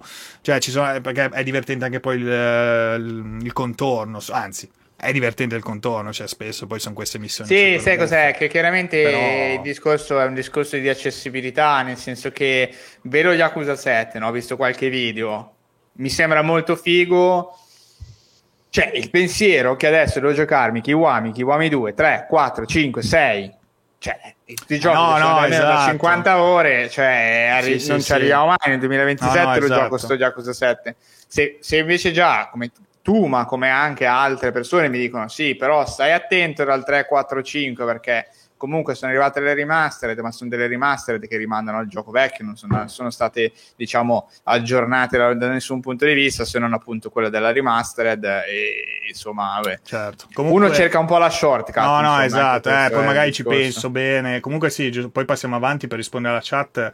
Io ovviamente ragazzi mi riferivo al giocarlo, cioè in ordine come sono usciti, quindi partendo dagli originali. Cioè, chiaramente Kiwami 1 e Kiwami 2 è giusto giocarli dopo lo 0, ma perché loro hanno fatto i remake e li hanno strutturati con la presenza dello zero. Infatti, se giochi poi Eric quando giocherà al Kiwami, vedrà un sacco di scene, di cutscene dello zero perché giustamente è collegatissimo, ce li hanno legati in quel modo. Io parlo proprio di, degli originali, cioè io sono partito, ma anche perché poi non è che non esisteva manco il Kiwami quando sono partito io, quindi sono partito dagli originali e ho giocato quindi prima dello zero il 3, il 4 e il 5, che soprattutto poi sono quelli, diciamo, cioè più recenti, quindi 1, 2, 3, 4, 5 e poi lo zero, lo zero perché lo zero si collega a tutti i cinque precedenti, veramente. Cioè, ma banalmente, cioè, la storia in realtà, la, la cosa più importante poi che è, me, è metà gioco perché un personaggio che usi nello zero è Goro Majima, cioè non conoscere lui come personaggio, cioè tutta la sua storia è basata sul fatto che lo conosci, l'hai conosciuto nei giochi prima, quindi vedi la sua genesi. Eh, ma come qualsiasi prequel, eh, poi in realtà cioè, è un prequel che è uscito dopo, come ha in altri media, cioè come un film, come un libro, cioè se, se è un prequel tiene conto delle cose, delle informazioni che hai, dei, però non è sbagliato giocare prima allo zero, ma soprattutto perché poi per noi, diciamo per tanti è stato il primo, ma perché era l'unico disponibile. Il primo uscito su Steam, il primo uscito su PS4, non è che c'è molta scelta, cioè cosa fai? Giochi lo zero perché c'è quello. Quindi, cioè, va bene, nel senso, giocatevi prima lo zero e poi andate con i Kiwami.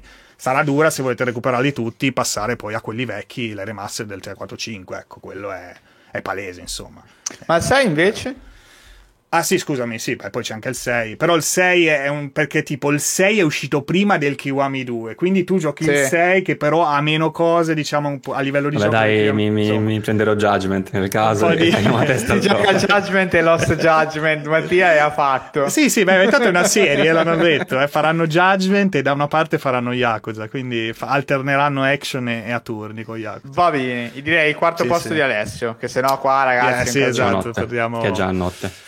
Ragazzi, quarto posto, un consiglio di un sacco di gente, ma in primis di Mattia, quindi attenzione, il, il più più di Mattia colpisce con il suo team preferito che è Respawn Entertainment ed è Titanfall 2, ragazzi. Titanfall 2 si che non ho ancora giocato, ho comprato cioè, a 10 ore di merda Eric gioca sto cazzo di Titanfall 2 Titanfall 2 si becca il quarto, il quarto in, posto.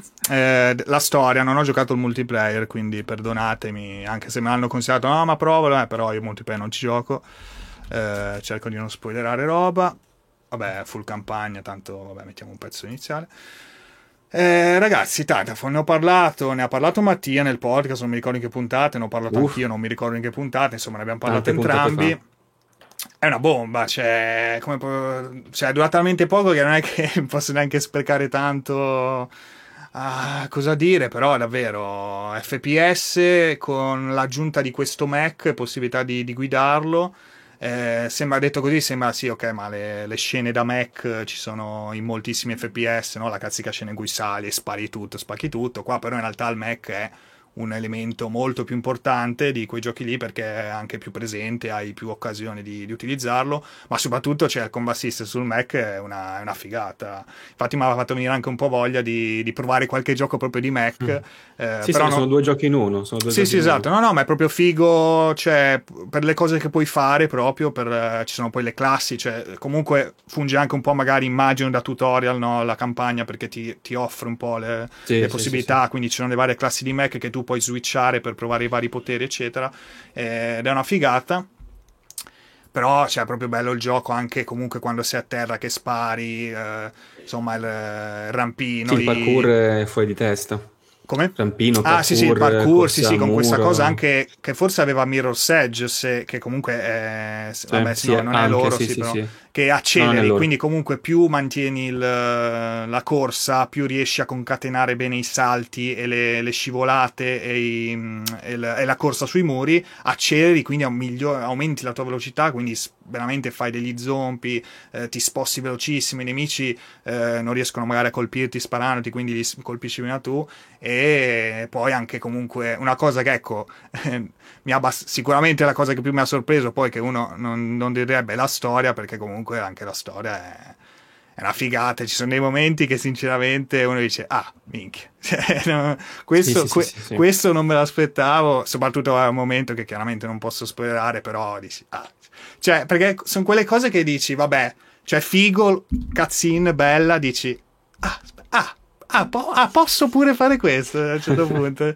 è abbastanza, abbastanza sorpresa, poi vabbè Insomma, va di trama che di gameplay sono dei momenti che ti svoltano la giornata. No, no, esatto, cioè, esatto. Poi c'è il livello, che non possiamo mai dire, ma c'è il livello, che quella è una roba io non so veramente come, come cavolo gli è venuto in testa e anche solo per, cioè, per esempio per farlo funzionare non è facile eh. beh se devi cioè, vabbè, tanto non ho sp- la fabbrica dici?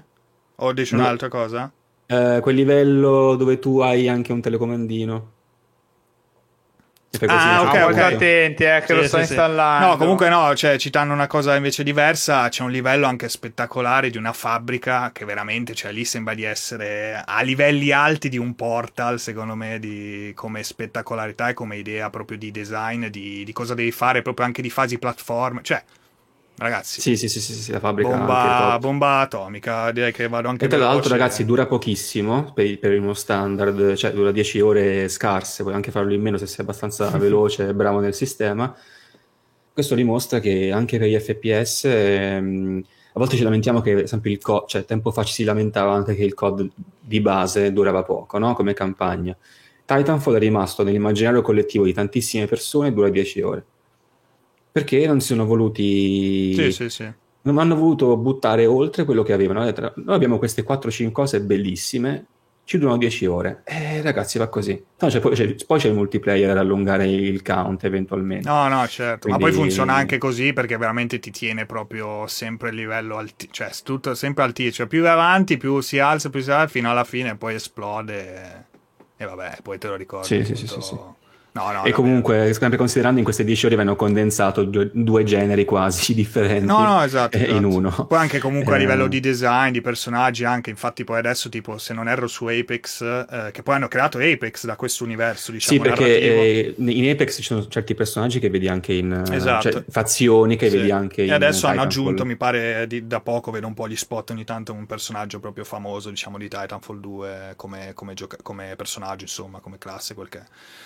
No, davvero bello, cioè giocatelo perché anche se proprio non, magari non vi piacciono tanto perché non è che io mi cerco gli FPS, eh, però ogni tanto qualcuno cerco di giocarlo perché comunque non è che mi dispiace, soprattutto quelli super consigliati come appunto Titanfall 2, eh, però sì, bello, proprio bello. Sì, comunque bello. ragazzi anche sul pass se avete l'Ultimate perché è incluso con EA Play, quindi non, se avete il pass Ultimate sì, Altrimenti... Ma forse play compreso. Boh, vabbè, non mi ricordo mai. Se no, i play con l'Ultimate, non, ah, okay. non, col base, no, no, no.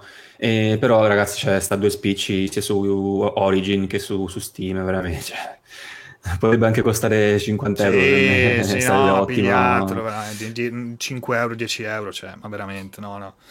Bellissimo. Giocato, infatti... ragazzi, tempo di, non so, di qualche partita online a qualsiasi altro gioco, fare una, una citazione totalmente a caso e ve lo finite. esatto. Circa 36 volte il tempo che io ho speso su un certo gioco online, circa. E comunque dai, visto che siamo allungati prima, direi che possiamo andare avanti. Giocate, sì. giocate Titanfall 2. Allora, andando avanti, passiamo alla mia terza posizione per i Goti, quindi si, si sale sul podio. Terza posizione a Short Hike. Ah. ah. A Short Hike perché... Che non posso metterlo perché non totalmente. Vai, no, vabbè, dai, sì, ti metto un trailer. trailer esatto. Uh, giocato su Switch, che secondo me è la console perfetta per poterlo sì, fare. Sì. Però devo dire che ha anche un'idea carina, che se tu attacchi la Switch per dire al monitor, o se giochi, immagino il gioco nativamente, so, su Steam, e quindi con il monitor, um, nelle opzioni puoi scalare a differenti grandezze i pixel perché, che compongono diciamo, la visuale, perché il gioco ha questo filtro pixel applicato di base che puoi scalare a quadrettoni, quadrettini molto piccoli, quasi invisibili, molto fini e quindi è sfiziosa questa cosa che tu a seconda del monitor co- puoi comunque adattare la pixel art, tra virgolette, no, il pixel, puoi adattare anche il filtro pixel del gioco. Comunque è un gioco prevalentemente di esplorazione, anche questo qui molto libero, ehm, settato in una piccola ma bellissima open map, che sarebbe anche in questo caso un'isola. Protagonista, un uccellino che gira in giro e obiettivo è salire su una montagna. Questo è il gioco in veramente tre parole ed è veramente questo, però ovviamente il, il fulcro dell'esperienza non è tanto appunto il punto di arrivo, ma il viaggio, eh, che è il, il, cuore di questo gioco, i personaggi che incontri, i posti che vedi, eh, le carinerie che trovi in giro, perché è un gioco, anche questo qui, come Slam Ranch, è adorabile in ogni suo eh, dalla, dalla, nuvoletta che lasci quando cammini al personaggio che incontri con cui parli. È stato al, un anno adorabile per Mattia. Un anno adorabile, al, al, tesoro che trovi scavando in giro, veramente bellissimo. Mm, un'esperienza breve anche in questo caso, anche qui veramente molto breve, veramente in 4 ore te la cavi, se vuoi fare il completismo 5-6 ore esagerando. Eh, breve ma incredibilmente significativa Ehm, ed è in realtà molto più complesso di quello che sembra e a riguardo, poi magari lo mettiamo in descrizione, lo mettiamo anche nel gruppo Telegram, vi consiglio un video altrettanto corto, sono solo 8 minuti, uh, di un bravissimo content creator che si chiama Scruffy e che si chiama Musical Maps in a Short Hike, perché l'altra cosa molto figa di Short Hike è che ha delle effettive mappe musicali nascoste sull'isola, invisibili queste mappe musicali che si attivano a seconda di ciò che tu fai o, che, o in che luogo stai mh, svolgendo la tua esplorazione. Quindi anche soundtrack stupenda e dinamica. Uh, giocatelo su Switch, che secondo me è appunto la piattaforma perfetta. Uh, e ragazzi, non c'è molto altro da dire, semplicemente mh, l'ho messo nei goti perché è un'esperienza corta ma incredibilmente significativa, a parte di quei giochi brevi ma intensi. Sì, c'è una certa eleganza che, che diciamo permea tutto il gioco, ecco. Eh, a me ogni tanto veniva in mente, ho fatto anche il post a riguardo, ci sono tante meccaniche, sembra un po' di essere in Animal Crossing, sembra un po' di essere in Zelda, sembra un po'... c'è t- tante cose ben fatte e riesce ad amalgamarle bene in un gameplay che è semplice, però anche un filo tanto stratificato quanto basta per divertirsi e, e, poi dura veramente due serate, quindi cioè è anche un esperimento che se vi va di fare, ecco, non è che vi richiede così tanto tempo da, tra virgolette, buttare nel caso in cui non vada a buon fine, diciamo. Ma io ho veramente dubbio che ci sia qualcuno a cui possa non piacere a Short Hike, cioè che possa alla fine dire ho buttato del tempo. Eh, veramente sì, veramente molto difficile perché poi è uno di quei zo- giochi che appunto enfatizza tantissimo il concetto, no, eh, l'importante non è la destinazione ma il viaggio e forse mm. è uno di quei giochi che lo incasella perfettamente e poi è anche godibile da giocare, non è un walking simulator magari molto statico, qui veramente voli, ti arrampichi, fai robe, salti, cioè è anche molto godibile semplicemente da esplorare. Sì, sì, verissimo, verissimo. Va bene, va benissimo. Ragazzi, ora arriviamo alla mia terza posizione. Attenzione, podio. Podio per Erika. Il podio, ragazzi, per me, in realtà sarà molto veloce. Per me inizia il podio con Monster Hunter Rise, uh, che ho deciso di mettere in terza posizione, ne abbiamo già un po' parlato perché era la quarta di Mattia. E mm, in realtà lo conoscete già i motivi, cioè io ho 600 ore su, su Monster Hunter eh, World più Iceborne, diciamo, quindi evidentemente ormai sono entrato di prepotenza eh, come eh, ass- completamente assuefatto da, da questo tipo di gameplay. Giocarlo eh, così su Switch, anche se poi in realtà devo ammettere che tutta l'esperienza è stata giocata Docked, eh, è stato comunque eh, troppo degno di nota eh, per, per, non metterlo secondo me nel podio di quest'anno, nel senso che io faccio sempre un po' fatica a mettere questo tipo di giochi nel podio, non perché non siano belli, ma perché cioè, è, è quasi, quasi è come star giocando sempre lo stesso gioco nel senso che penso a Monster Hunter in quanto tale, non è, cioè sì, esce Rise, sono citato per Rise, adesso esce Sunbreak, aspettiamo Sunbreak per tornare, però è sempre Monster Hunter, ecco, non è che ho iniziato un gioco nuovo, sì, sì. Eh, lo vedo un po' come quando esce la nuova espansione di The Binding of Isaac, infatti The Binding of Isaac, nonostante abbia 300 e passa ore, non è mai qui dentro, perché, perché è sempre quello, eh, Monster Hunter in realtà esce chiaramente nuovo gioco, quindi ha senso, però faccio comunque un po' fatica eh, ma è troppo, cioè ormai è diventato troppo importante nella mia routine eh, da videogiocatore non menzionarlo.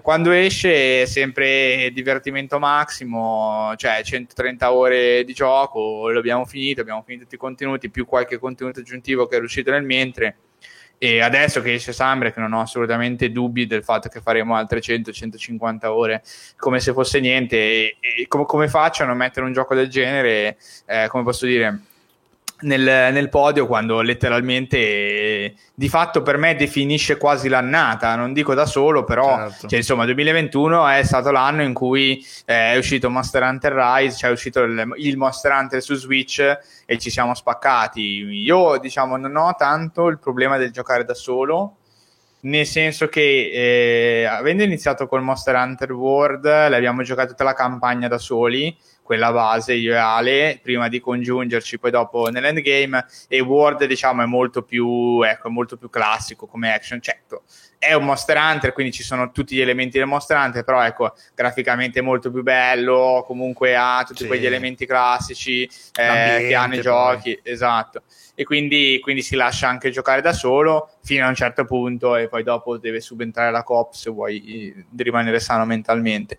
Questo per dire che alla fine mi è rimasto anche quel piacere no, a volte di farmi il mostro da solo, di migliorare un tempo eh, quando conf- sconfigo i mostri, di farmi la build eh, figa, di migliorarla, eccetera. Cioè a me di Monster Hunter piace veramente qualsiasi aspetto, dal, eh, dal farming dei mostri che passa attraverso una miglioria personale delle tempistiche, al trovare la build corretta, craftarla, al fare le missioni secondarie in gruppo che magari sono quelle un po' più divertenti, al farmare in gruppo, cioè qualsiasi cosa mostrante da offrire a me piace. E quindi lo metto al terzo posto, però ecco, in senso perché poi parliamo anche degli altri chiaramente, però in senso generale ormai è Monster Hunter, cioè è una costante eh, che non, non, mi leverò praticamente mai, a meno certo. che Dio non voglia eh, cadrà il marchio, ma è, è assolutamente... È non vedo l'ora tra l'altro esca Sambre, che ormai sono esatto. mesi che non tocco il gioco e mi prudono le mani. Sì, sì. Eh, sì, ti dà quasi quella continuità, l'ora. quel comfort che dirà, meno male che esce il nuovo che mi, mi mancava. Ecco. Tra l'altro, cosa, cosa, divertente, lo dissi anche l'altra volta ai ragazzi, eh, è forse uno dei giochi forse magari insieme a Halo probabilmente, solo questi due, che ho giocato con più continuità in un lasso di tempo ben definito. Sì, mm. sì, sì. C'era un periodo che giocavamo solo a quello, mi ricordo che era in primavera.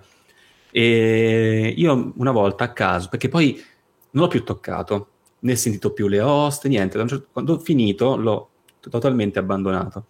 Quando ho risentito l'host una volta per caso su YouTube, ho, ho hanno usato col naso l'odore della primavera quando giocavo.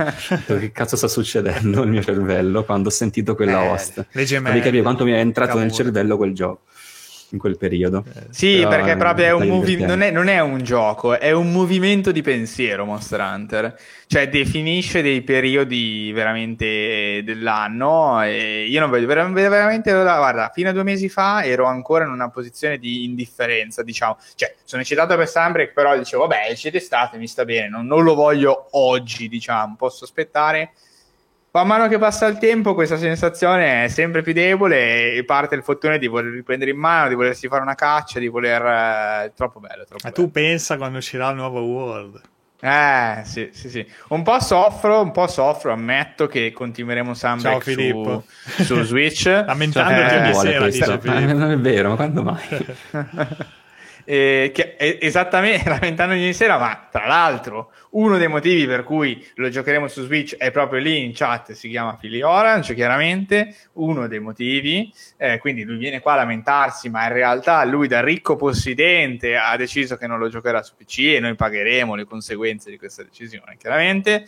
No, però non vedo veramente l'ora, cioè, so già che ci sono tante figate da fare, tanti mostri nuovi, sì. mostri vecchi, che poi lì anche la figata, cioè c'è veramente una legacy eh, molto potente dei mostri vecchi che tornano, ricombattere. Uno dice: Ma come cazzo è possibile? Scusa, eh, il mostro vecchio che torna, cos'è? C'è contenuto riciclato, è facilissimo, no? Tutti quei ragionamenti che solitamente colpiscono eh, altri, altri IP, no? Del fatto che eh, se riproponi troppe volte lo stesso contenuto, chiaramente.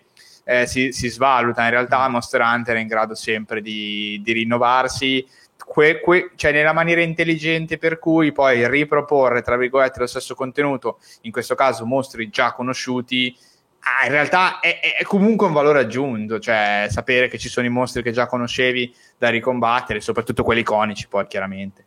Piuttosto che sì, infatti però... pensandoci bene cioè in questo periodo nel 2022 ormai è incredibile che non esista diciamo cioè o meglio allora sono sempre esistiti vers- le versioni online di MMO di, di Monster Hunter perché c'è il Frontier che è molto vecchio poi hanno provato a fare quello per l'Asia Monster Hunter Online proprio col motore di, di Crytek addirittura il CryEngine anni fa.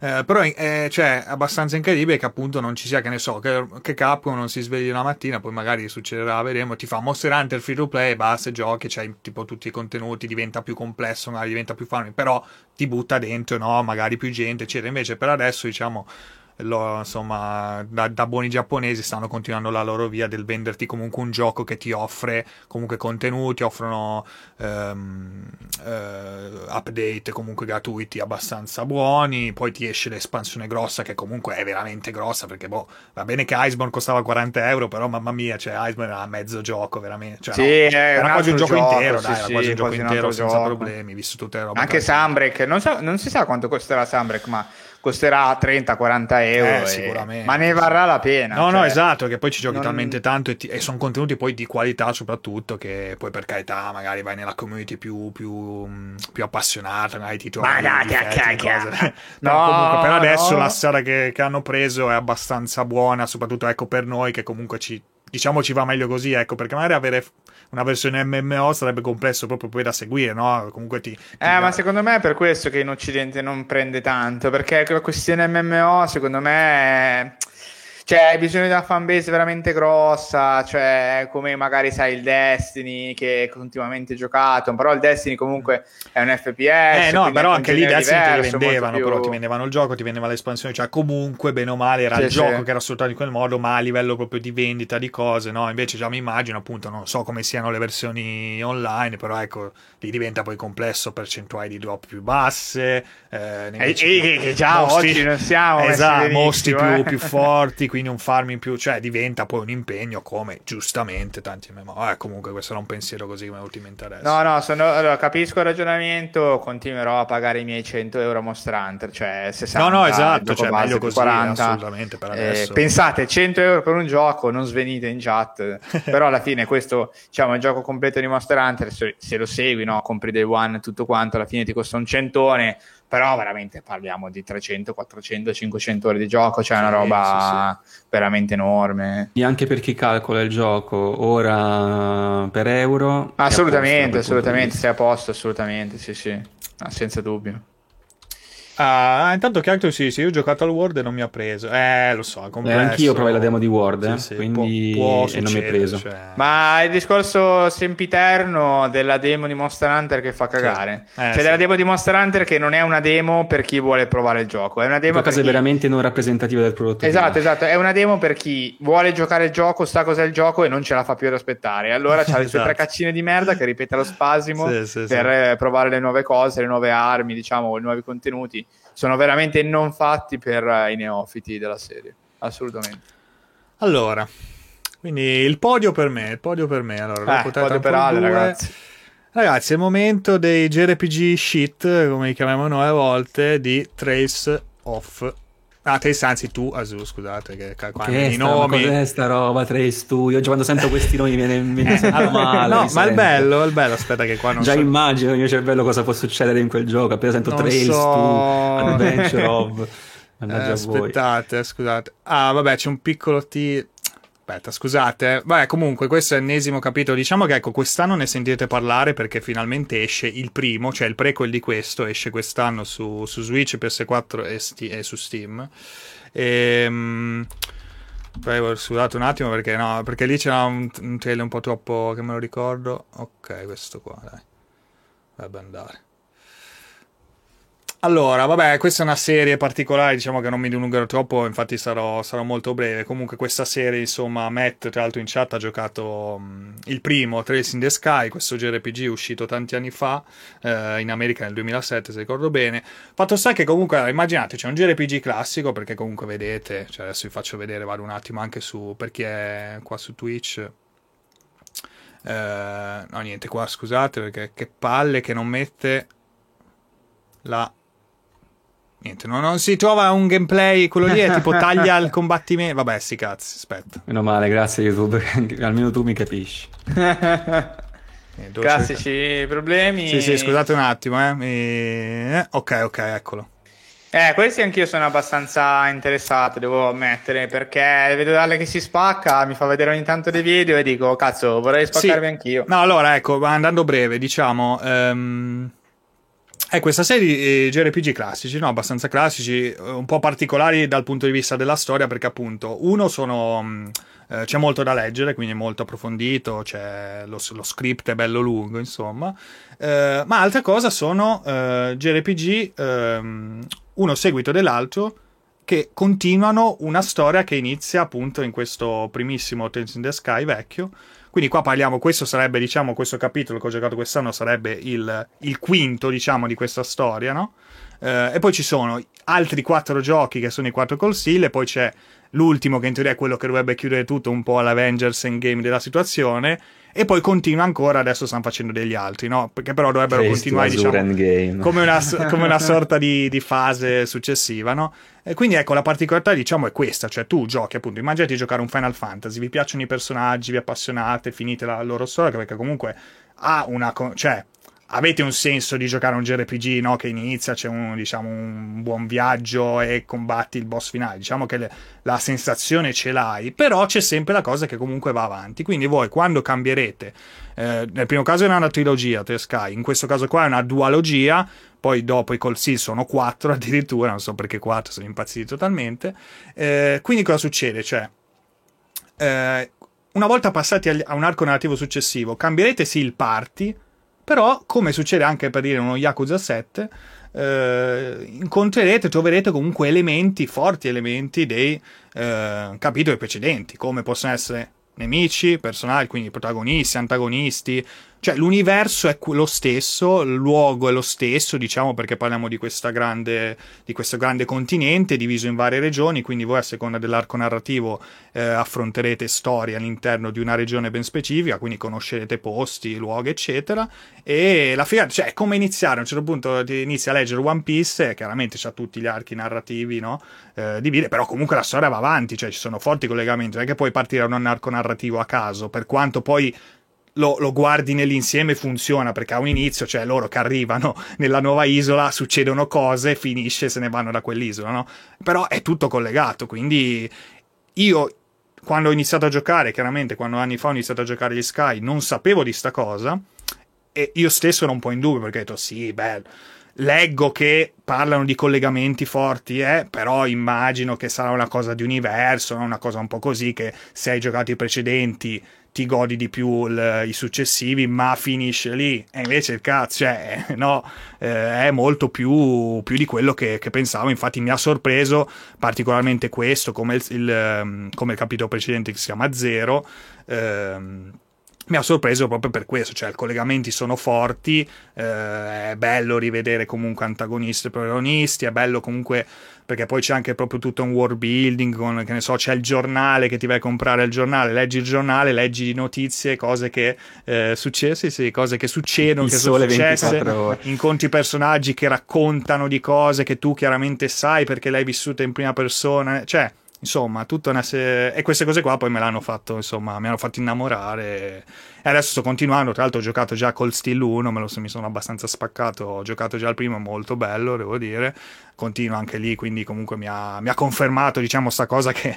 Cioè lì, beh, lì addirittura è una cosa anche in parallelo a questi, quindi diciamo ci sono ancora più collegamenti perché chiaramente dici, ah, capisci cose che magari qua ti sembravano un po' più confuse perché lì te le spiega, eh, figo figo e insomma, vedremo più avanti, ecco. Volevo farvi vedere un combattimento, non l'ho beccato. Ah, eccolo qua, scusate. Eh, è un peccato. No. no. E, ehm, e, vabbè, comunque niente, que... JRPG, dai, però mi ha colpito tanto perché comunque è il secondo, quindi chiude l'arco narrativo, quindi super climax, figate, robe incredibili, personaggi incredibili, e quindi lo metto nel podio perché, perché se lo merita, insomma. E Sì, sì, infatti dice Chiaro, con epopea lunga, sì, sì, sono tantissimi, sono tantissimi, sono dieci giochi praticamente per ora di questa macro storia, e... però ecco, dieci JRPG, cioè non è che sono dieci giochi normali, sono dieci JRPG che durano appunto dalle boh, 50, 70, a volte 100, dipende poi come lo giochi. E Mille ore di una saga. è veramente, sì, sì, è veramente incredibile, è una cosa anche abbastanza particolare, infatti, nel senso, sta...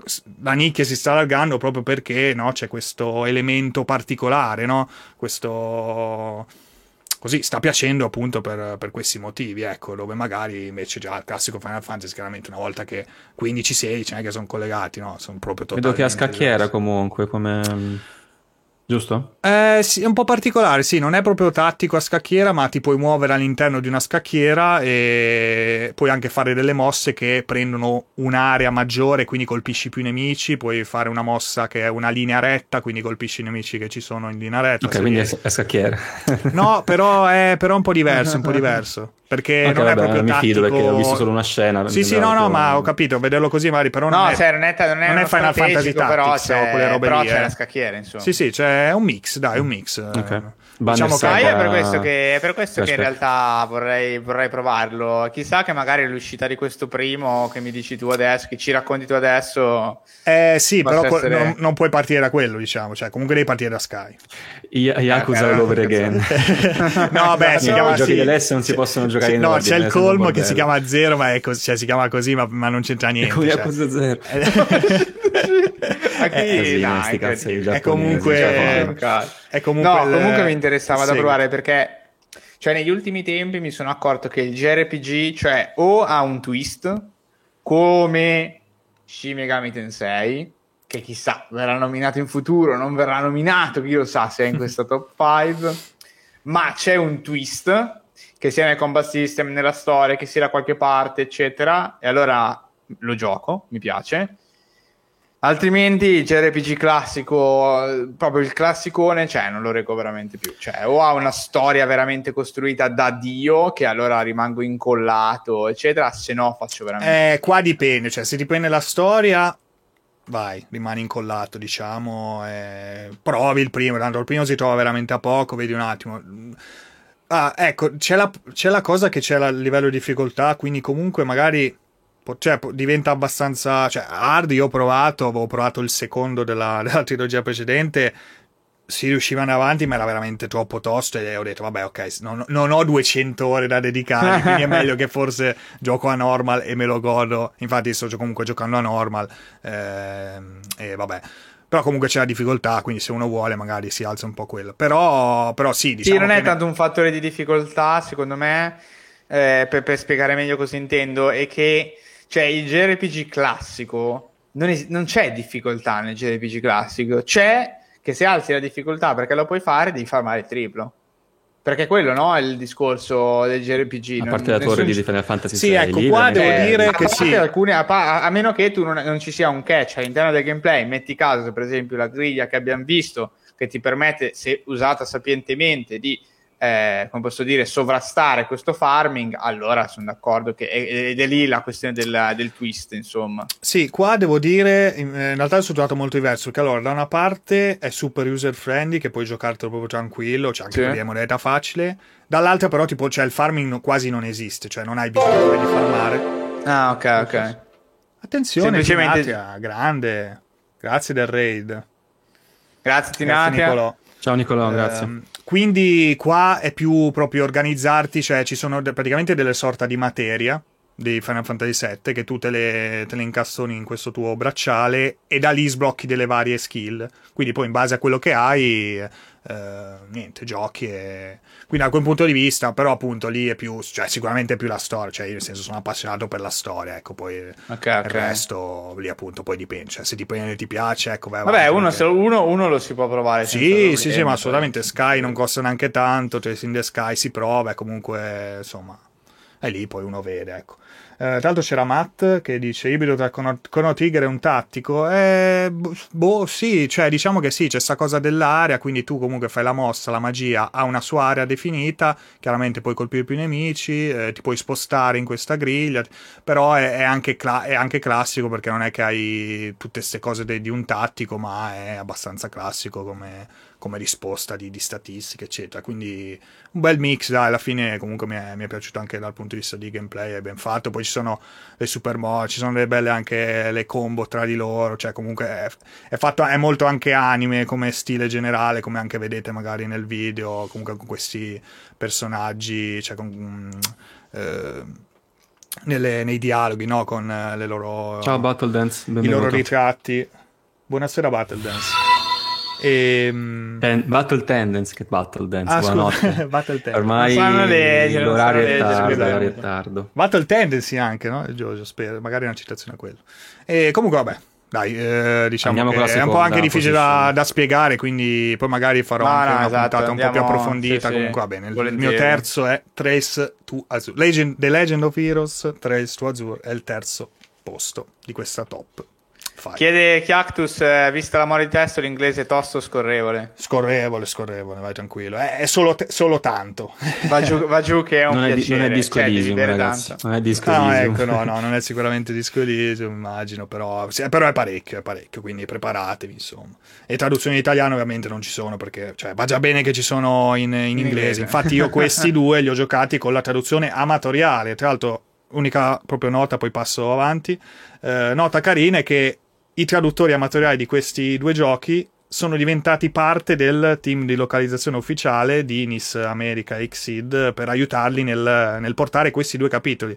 Perché in pratica c'è stato un problema che ha portato alla pubblicazione da noi solo dei tre precedenti a questi e, e, i successivi che sono i Cold Steel. Quindi questi due sono sempre mancati, però come vi ho spiegato sono importantissimi perché è come saltare due archi narrativi di One Piece a caso e passare ai successivi e invece adesso, adesso finalmente ci sono e beh, vi potete godere la storia come Mattia voleva eh, in, tutto, in, tutto, il suo insieme. Pure io sul Game Pass per avere questi cazzo di pure sul Game Pass in italiano. io ho combattuto per avere in italiano per diffondere il verbo in Italia ho anche creato ne sentirete parlare, sono convinto che quando Cos'è una minaccia, su... ne sentirete, sentirete parlare quando uscirà su Switch. eh, io tra l'altro ho ordinato pure la collector così per averla. Non vedo l'ora.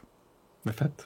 Va bene, ci avviciniamo ragazzi sì, alla, alla chiusura, un altro giro, un'altra corsa, ragazzi adesso i secondi posti, I secondi parte posti. Mattia ragazzi, quasi il primo posto. Il l'argento, a chi va l'argento? Adesso incominceranno ovviamente le solite cose. Ah, ma solo nel 2021 hai recuperato questo gioco? Sì, banalmente sì. Eh, e al secondo posto si posiziona Super Mario 64. Incredibile, Incredibile sorprendente qua, eh. Sorprendente. Che, ma l'avevo messo io nel tuo? Eh... Non lo so. Ah, no, forse tu hai sbagliato. Mi sei scritto un'altra cosa. Mi sei sai che quasi cosa. volevo. A me lo hai messo. Sarola, quasi volevo. Ho detto no, Mattia adesso secondo me Mario 64, ma forse mi sa che mi. Ah no, a te lo ah, mi, sì, mi sì, sono non messo. L'ha messo me, l'ha messo me. Comunque, Super Mario 64, perché io con grandissime bestemmie ho recuperato anche i primi tre. Cioè, diciamo, è mezzo, perché il secondo non è che l'ho giocato per... Cioè, a un certo punto ho detto, ragazzi, non si può fare questa roba. Ho mi sfanculato il Super Mario 2, che tanto non esiste. Mi sono fatto il primo e il terzo su, su Switch con la retrocompatibilità. E, e, poi sono passato a Super Mario 64 poi il prossimo in, in lista è, è, Sunshine ovviamente. Sì sì Trinato è eh, uscito a gennaio del 96 però a gennaio quindi lo ha però, però aspetta io non, non so se è una cosa scorretta di base perché effettivamente la collection con 64 è uscita l'anno scorso. Ah vedi vedi quindi, preciso.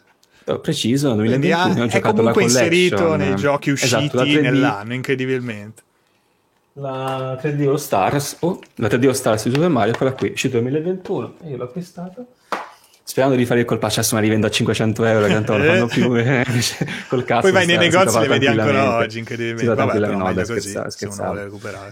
Però sì, l'ho giocato e vabbè, fantastico. Poi appunto, sempre considerando il periodo in cui è uscito, è, mh, totalmente senza senso il valore produttivo, eh, la finta fisica applicata a, a Mario, eh, lo scivolare, il, um, il, suo rallentare in, pan- in pendenza, eh, il momentum che, che, conservi correndo e poi saltando, il 10.500 segreti nascosti in un livello, tutto, è tutto perfetto. La cosa che veramente ragazzi io non ho sopportato, ma fa capire che comunque l'ho messo in seconda posizione perché vabbè è, è quasi da stronzi non farlo, ma perché poi mi è venuto naturalmente di farlo anche a me, Mattidio Guardi, e la telecamera che è veramente ingestibile in, alcuni, in alcune parti è veramente ingestibile.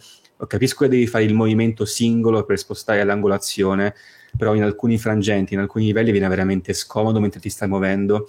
Magari anche con la Switch eh, si accentua un po' questo effetto. Però ragazzi la telecamera veramente l'ho, l'ho trovata insopportabile. Non, non, è bloccante ovviamente, però ti fa spendere un bel po' di bestemmie. Soprattutto se vuoi trovare le stelle, cioè tutte le stelle in un livello. Certo. Non le trovate tutte in tutti i livelli, però ho fatto un buon numero. eh, eh, beh sì, ma non, non, cioè, non sono tipo da fare quelle cose a prescindere però in Super Mario mi è venuto comunque voglia di sì, recuperarne sì. un bel po', ce ne ho fatte comunque, cioè non quasi, quasi, tutte, in quasi tutti i livelli, alcuni completi, alcuni ne mancavano un paio, poi sono passato ad altro ragazzi perché cioè, poi anche il mio obiettivo personale è giocarmi tante cose, non posso rimanere una vita su un singolo gioco, sì, quindi sono un po' andato avanti.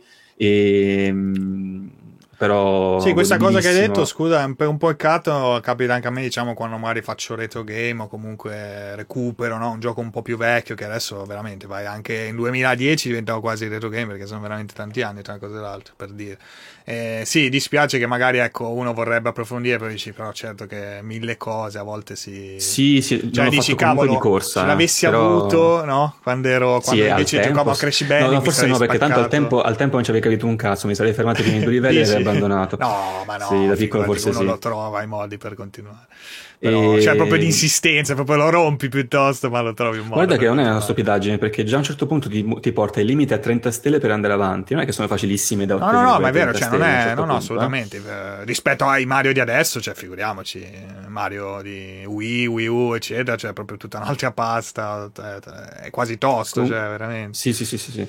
Comunque non, non, sono andato di fretta, semplicemente ho detto, ah, mi mancano due stelle lì, so già che è una bestemmia solo incominciare a farle, quindi vabbè, Andiamo avanti, l'ho spolpato per bene. Gesco dice, lo mette nei goti, poi si lamenta. Allora, ragazzi, ogni gioco si aspetti, non esiste il gioco perfetto. Una cosa che secondo me veramente rompe le palle in 64 è la telecamera, che a volte veramente si mette nell'angolazione più brutta per quel salto, per quel, um, quel, movimento e così via.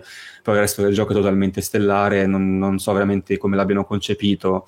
Uh, all'uscita mh, mm, per lo standard poi di, di quelli che erano i, gli altri giochi al tempo ed è ovviamente un, un recupero must. Infatti lo, mi sono adoperato per recuperarlo, anzi l'ho voluto fare per bene giocandomi anche Super Mario 1 e 3. E, e poi si continuerà con Sunshine appena riaccenderò la Switch perché totalmente adesso è morta, ho staccato la batteria adesso è totalmente spenta, quindi accenderò un giorno. Rischia grosso, rischia grosso. Io in realtà l'ho giocato, non posso inserirlo in questa lista perché non so cosa intendi per uscita nel 2021, ma a me risulta di aver giocato ma Super Mario 64 prima, magari mi sbaglio, magari... Ma la collection, la 3D All Stars è uscita l'anno scorso, eh? Ah, è vero, prima mi hai detto, è vero, prima mi hai detto che l'hai giocato nel... Uh, sì, che non è vero assolutamente, infatti è uscito settembre 2020, Mattia Cimente, no, perché mi ricordo che Super Mario, sì, perché mi ricordo che Super Mario 64, ah, capolavoro sì, anche per me, era nei gotti dell'anno scorso. L'ho comprato dopo, ok, ok. L'hai comprato, tu l'hai comprato quando Vabbè. stava per andarsene. Ma sì, ma sì, non è un problema, eh, comunque. Cioè. Ti, no, ma, ma, era una battuta. No, no, ma diceva Mattia. Sì, no, I Gotti sono, i, gotti sono i giochi che abbiamo giocato noi. No, esatto. Sì, sì, sì, sì, sì, però veramente confuso, boh, non so.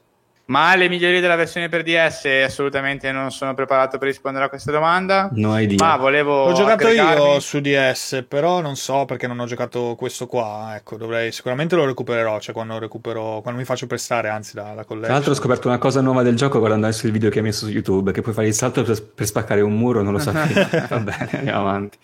E io assolutamente sovra- sottoscrivo, sovrascrivo, sì. Sottoscrivo eh, quello che dice Mattia, li ho recuperati tutti e tre.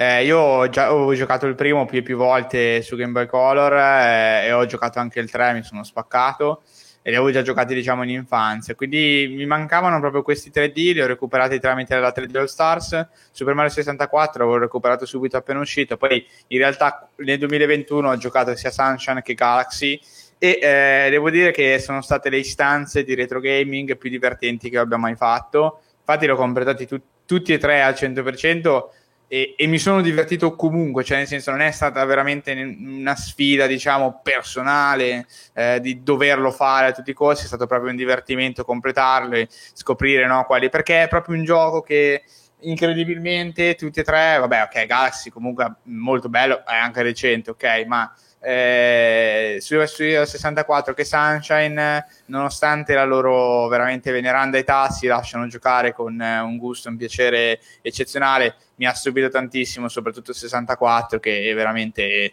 viene dall'età del paleolitico ed è veramente, veramente divertente da giocare. È un gioco cioè... potrebbe uscire oggi senza alcun problema. Assolutamente, assolutamente. Infatti vorrei uscire, sì, se sì. esiste qualche documentario per capire come hanno veramente pensato in, in, quell'epoca certe meccaniche, che poi sono quelle che vedi oggi, a, a, neanche tanto spesso in realtà. C'è tutta questa fisica che poi è finta, applicata al personaggio, i movimenti che può fare che sono quasi infiniti. Sì, sì. Boh. Quando non c'è per niente bisogno di farlo, non è che c'è Poi erano pure sul Nintendo 64 che insomma sappiamo che non è che era, c'è ancora i cartuccioni, ancora poco sì, spazio. Sì, esatto, esatto. era proprio paleolitico. Avevano dei limiti incredibili eppure ma pure Super Mario 3 del NES è anche impressionante. Eh, quello è, quello è veramente un altro capolavoro cioè, Confrontarlo col primo, dici, ma com'è stessa console questa? Cioè, com'è sì, sì, sì, no, è veramente inspiegabile quella roba lì. Eh. Cioè, che ti trasformavi, no? Che entravi nello... Forse sì, sì allora esatto. non ti trasformavi come nel remake, forse c'era tipo solo lo, lo stivale, cos'era tipo forse nel NES, perché adesso no, avevi... non avevi il Tanuki, o sbaglio? Mi ricordo male? Eh, non mi ricordo bene purtroppo, perché ho giocato solo quella, avevo l'Advance 4 che c'era la versione appunto remake, diciamo, dell'All Stars eh, del Super Nintendo, ecco, per, per, con la grafica un po' più colorata, più insomma migliore. Sì, sì, sì. Vabbè, comunque, beh, Super Mario Fighissimo, sempre, fighissimo, assolutamente. E ultimissima cosa, comunque sistema anche per invogliarti a prendere le stelle, perché tu vedi, tu dall'inizio eh, puoi vedere già alcune stelle che non hai preso nei livelli, con una, una frase e da quella frase devi capire cosa effettivamente ah, devi fare, sì, delle sì. 100 cose possibili per prendere quella stella. Quindi anche quello ti invoglia effettivamente a sperimentare. E a volte è successo che io provando a fare una stella seguendo in mente cosa avrei dovuto fare per quella specifica frase, ne prendevo un'altra, per una roba che neanche mi ero immaginato. Quindi, vabbè. Ah, ok, quella Poi non è che devo dirvelo io, eh, gioco ovviamente fuori di testa, considerando sì, ovviamente anche il periodo. Veramente sì. E, ok, ok ragazzi, è arrivato il mio momento per la mia seconda posizione. Attenzione. Un momento importante, l'argento comunque eh, sono giochi che hanno segnato sicuramente l'anno e in seconda posizione io metto Celeste. Uh, per me azzo, Celeste è stato azzo. veramente un punto, diciamo... Bello, bello. Cioè c'è uno spartiacque nella mia testa uh, di prima e dopo Celeste eh, Celeste mi ha fatto capire che Celeste insieme a giocare eh, la 3D All Stars, quindi tra i Mario, che grosso modo appunto due li ho giocati nel 2021 e, e quindi diciamo è stato per me il 2021 è stato l'anno un po' della riscoperta del platform sia 2D che, che 3D e veramente, Celeste è veramente un capolavoro, cioè è veramente l'apice di un genere, in particolare come potete vedere eh, il, il, platform 2D.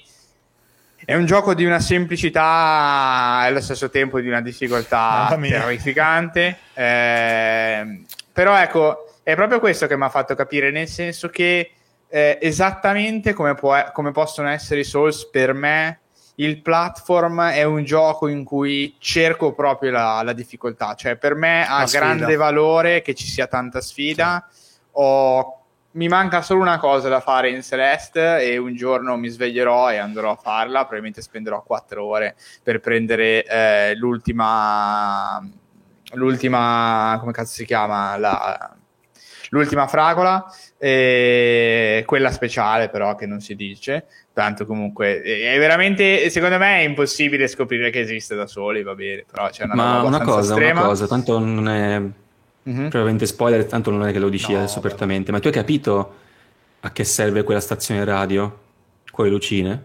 Sì sì sì sono tutti è un minigioco a tempo ah. sì sì. Ok ok. Cioè ho capito. Diciamo che mi sono fatto dare suggerimenti Eh, sì, Questa è Tricast, sì. signori. Iscrivetevi.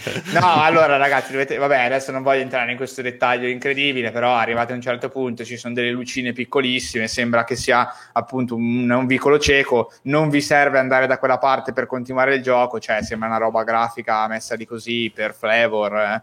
non sembra neanche che sia un minigioco, poi dopo ti danno un po' di... se un tuo amico lo sa, ti dà un paio di int, vai e capisci bene cosa c'è da fare, ok? Celeste anche... è un gioco che veramente. Sì? No, è anche un gioco che si può finire, diciamo, a più strati, no? Eh, se ti ricordi, che tra l'altro l'abbiamo messo sia io che Mattia, se ricordo bene, nei GOTY sì, del sì. 2020, che poi tu te lo sei recuperato proprio anche grazie a quello, probabilmente. Sì, sì, esatto. E, ehm, però io e lui l'abbiamo finito, diciamo, facendo un po' di cose, ecco, però a un certo punto siamo andati sciupati, basta, va, va, bene così, tu invece sei andato oltre, hai fatto cose anche che noi proprio non abbiamo visto, cioè c'è comunque tanto contenuto anche abbastanza incredibile. Sì, cioè, tutta quella parte dopo. Cioè avremo anche un, me- mezzo gioco io e Mattia da giocare volendo, però vabbè, lì bisogna riprenderci la mano perché sennò è criminale, figura. Eh, ragazzi, però, non, ho più, quelle, non ho più quell'età, però comunque, ecco, finirlo anche come noi, cioè garantisco che insomma è soddisfacente se ve lo finite. Sì, assolutamente. Cioè, semplicemente anche finirlo senza fare magari la, i B-side, che sono i livelli, diciamo, extra, che se trovate delle, delle cassette vi sblocca all'interno dello stesso livello, vi sblocca delle, un altro livello fatto in modo diverso. Cioè, però appunto lì poi basta a voi, però ecco, l'esperienza è soddisfacente anche finirlo in modo normale, ecco. Guarda, io sono nel subreddit, ho visto delle mod con dei livelli cioè, completamente ah, delle mod con i livelli addirittura. Sì, perché poi giocano sulle meccaniche. No, no, no, perché giocano con le meccaniche proprio estreme del movimento sì, sì, sì, e del, dei frame in cui sei invulnerabile, cioè fanno una no, roba veramente follia perché veramente al limite. Però il gioco secondo me è esattamente come un po' come The Witness, diciamo è un gioco che, che non ha paura, diciamo, di, di, di, spaventare il giocatore con la difficoltà, nel senso che ti mette davanti questi livelli eh, che sono eh, letteralmente ad un, ad un, primo acchitto impossibili, nel senso che per chiunque il counter delle morti sarà dell'ordine di almeno centinaia per livello. Eh, sì, sì, non sì. Eh, nel gioco eh, e non ha paura di questo, cioè te li sbatte davanti eh, questo è il livello da fare e tu devi imparare a utilizzare le capacità del, del personaggino di Medrin in particolare e, e, devi farlo. E secondo me eh, funziona molto molto bene perché è un gioco eh, molto preciso, certo. super fair, eh, è veramente in mano tua qualsiasi cosa, cioè l'unica recriminazione che uno può fare è la prima volta che fai il livello che non sai magari cosa si muove e cosa no. Per il resto, a parte il fatto che morire di provare, c'è cioè veramente una questione di una frazione di secondo sì. perché eh, torni subito in pista, ma è veramente ha, è proprio segnato mi ha, mi ha fatto piacere eh, il platform 2D come non avrei letteralmente mai pensato che, che potesse piacermi eh, mi ha messo davanti una sfida veramente estrema cioè a fare i livelli finali è stato veramente, veramente tosto. Cioè, si parla veramente di serate intere per fare un pezzettino, eh, per fare il singolo livello, per fare metà livello. cioè, veramente tosto, sì, veramente sì, difficile, ma sempre, sempre giusto. E alla fine la, la soddisfazione è veramente tanta. Sì, cioè, poi musiche pazzesche. Musiche totali, veramente. Anche personaggi, secondo me, molto ben scritti, per quanto non sia un gioco, diciamo, dalla narrazione esagerata, nel senso che non ci sono tante testi, diciamo. Eh, però sì, sì, alla, so- al sottotesto dici. Tio, Cosa? Poi, sì, sì, ah, tio, sì. Sì, poi... Tra, l'altro c'è la chicca del, esatto. del, dell'account, sì, però eh, diciamo che sì, c'è il sottotesto un po' del tema del, dell'accettazione di se stessi, della depressione, del, del riprovare, che cioè, è lì per chi vuole vederlo, ma non è una cosa che ti viene martellata in testa ogni secondo. Due cose interessanti sono, come ha detto anche Eric e Alessio, che è un gioco a strati, quindi puoi finirlo con 0 fragole, puoi finirlo con 100, puoi finirlo con tutti i B e C side, puoi finirlo con i livelli incredibilmente nascosti.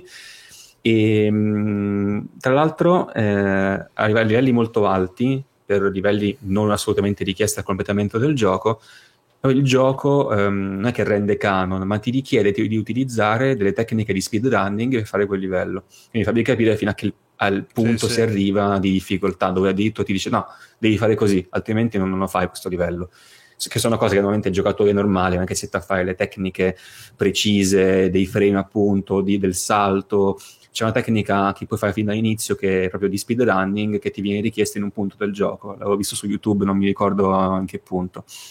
E la seconda cosa molto interessante. Sì, diciamo di che secondo me, però, così è anche un po' esagerato, nel senso che alla fine. Beh, te l'avevi richiesto, no? Sì, no, è richiesto, però ti viene anche spiegato come farlo. Cioè, nel senso sì, sì, no, no, roba... non, ti, dice, non, non, te lo fa inventare, ovviamente. Sì, sì no, cioè, ti spiega, guarda, cioè, secondo me la cosa dello speedrunning viene dopo. Semplicemente questa è una meccanica di gioco abbastanza difficile da fare, che è sempre disponibile, perché Celeste è un gioco dalle regole fatte. Eh, a parte per pochissime cose, sì. puoi usare sempre tutto quanto. Sì, sì. E a un certo punto il gioco ti, ti mostra la, la, meccanica. Poi dopo gli speedrunner, chiaramente, vedendo che è una meccanica che ti fa volare, non è non ti fa volare, però ti fa andare molto veloce all'interno dei livelli, e poi l'hanno integrata nelle speedrun. Eh, questo è per non spaventare eccessivamente, che poi sembra Infatti l'ho detto, no, è, in un, è in un livello no? che non è neanche richiesto al completamento della no, storia. No, esatto, esatto. Ma è eh. fighissima eh. quella tecnica, tra l'altro, e vi posso assicurare che se vi allenate 5 minuti poi la fate sempre. Cioè, non, non è così esatto. estrema. Pari del L'altra salto cosa lungo, molto no? figa. Ah, sì, sì, esatto, sì, sì, sì, quello, È quello. una cosa che si può fare, cioè nel senso, all'inizio è difficile come tantissime delle cose che, che ti propone Celeste, eh, i livelli stessi, ma si fa, si fa. Cioè, ci vuole un po' di dedizione, secondo me. È quello, quello che spaventa sì, assolutamente, sì, sì. Eh, no, dicevo, la cosa figa di Celeste è che a differenza di, di molti altri platform dove magari il collezionabile nascosto è un po' un master, no? Ehm, qui c'è un, un, un, twist abbastanza divertente dove Celeste stesso ti dice all'inizio ah, dalle fragole se vuoi puoi prendere solo un collezionabile interessante non sono necessarie, ma se le prendi tutte puoi vantarti con gli amici. Sì. Dice, eh, non è una collezione, non ti serve neanche per qualche statistica, alla fine un po' ti serve del gioco, però se le prendi tutte ti vanti con gli amici, tu quindi che fai? Le collezioni o le collezioni? Questo è interessante rispetto a molti altri platform che ti mettono 20 collezionabili eh, magari mh, necessari al 100% del, del, livello che ti hai proprio mostrato alla fine, invece in Celeste la cosa è un po' più nebulosa, non, non si mette proprio in mezzo alla strada. Insomma. Anche qua spesso poi ne approfittano con le fragole magari per spiegarti o per farti fare qualche... Mh, eh, movimento no? che poi comunque ti servirà più avanti qualche ti mettono qualche eh, come si chiama, tipo quella gemma, diciamo, verde che ti, ti, ricarica la possibilità di dash, quindi comunque, cioè, ti fanno sì, un po' sì, provare alcune cose che tu, eh, cioè, devi solo prendere la fragola, quindi non è che ti serve per proseguire nel livello, ma se la fai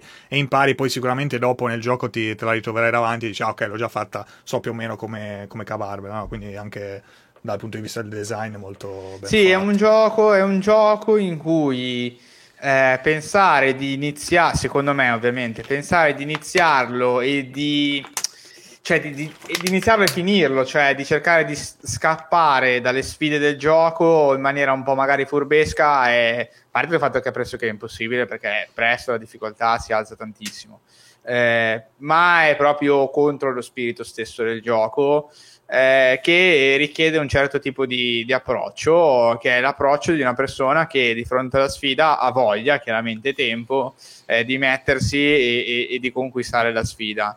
E, e infatti, infatti, la community, ripeto, non si è fermata alle sfide che il gioco stesso ha costruito, proprio perché ci sono delle persone estremamente, da questo punto di vista, estremamente dotate che cercavano una sfida ancora più estrema perché il sistema di gioco lo permette e lo rende, lo rende divertente. E secondo me questo è il vero pregio di, di Celeste alla fine, veramente ti fa godere anche di sfide molto difficili eh, però riesce comunque a dartelo in un contesto è che tu non ti senti dire non ti senti frustrato è una mezza bugia perché chiaramente quando passi 30 minuti a fare un passaggio e non ti riesce vuoi spaccare il pad è normale ma eh, non senti mai il sistema no, di, di, ingiustizia eh, dello sbaglio dell'errore e perché sai che se ti applichi e impari e vai avanti poi passi quel livello e una volta che l'hai passato non è puro caso, poi lo ripassi due, tre, quattro, sette volte. Chiaramente come tutti hanno dei checkpoint, quindi riparti dal checkpoint per andare in avanti e una volta che tu hai imparato a fare la prima sezione dopo il checkpoint, la farai sempre, non c'è un elemento di RNG che ti ammazza, che ti fa perdere tempo, è solamente la tua bravura di affrontare la difficoltà del livello. E una volta che l'hai imparato, riduci gli errori in maniera drastica. C'è un livello poi tra l'altro che devi fare tutto di un fiato eh, in conti- cioè che è veramente una roba, è un capolavoro proprio. Cioè, quello è proprio un livello che devono, secondo me, devono provare tutti quanti. Nonostante sia molto avanzato, è un B-side, eh, però è, è, veramente totale. Cioè, arrivi alla fine di quel livello che ti fanno male le mani, però sei riuscito a... Molto, molto lungo, cioè una sezione veramente molto lunga. Eh, ma, ma, ma, bellissimo. Tra l'altro, cioè, vedendo anche il video come esso, mi viene in mente che comunque, almeno per quanto riguarda i livelli principali per completare diciamo la storia ehm, offre anche eh, diciamo spesso uh, più, più, approcci no? cioè se magari sei un giocatore un po' più safe hai comunque il modo di essere un po' più safe quindi di, di aggiustarti un po' magari di avere un po' più margine no? invece se sei eh, vai, vuoi tagliare, vuoi fare un po' più veloce, cioè, eh, se riesci già a intuire puoi magari già subito tagliare quel... No, assolutamente. Cioè, anche da quel punto vero. di vista è ottimo, cioè non devi, non devi, fare per forza quella cosa lì, magari ecco nei livelli più avanzati può capitare che cioè devi fare una cosa, magari devi saltare in un, intanto così e devi farlo perché sennò cioè, veramente non puoi proseguire, però invece nel complesso e con i livelli che offre la, la campagna, tra virgolette, poi è, sei libero anche di, di giocare un po', cioè sei tranquillo ecco da quel punto di vista, poi chiaro cioè, ci sono momenti, però comunque è fatto bene. Fatto veramente bene, assolutamente, proprio bello. Mi sta venendo voglia, che dico. Beh, dopo vi mando un video, magari lo metto anche in chat sì, sì, su Telegram di, quel di questo pezzo qua. Sì, okay. sì, sì. Ma noi quindi l'abbiamo fatto o no? Noi non no, non la penso l'avete ah, fatto. Okay. Perché non credo. Ok, ok. Va bene, eh, tocca a me quindi. Allora, questo era Celeste, secondo posto di Eric.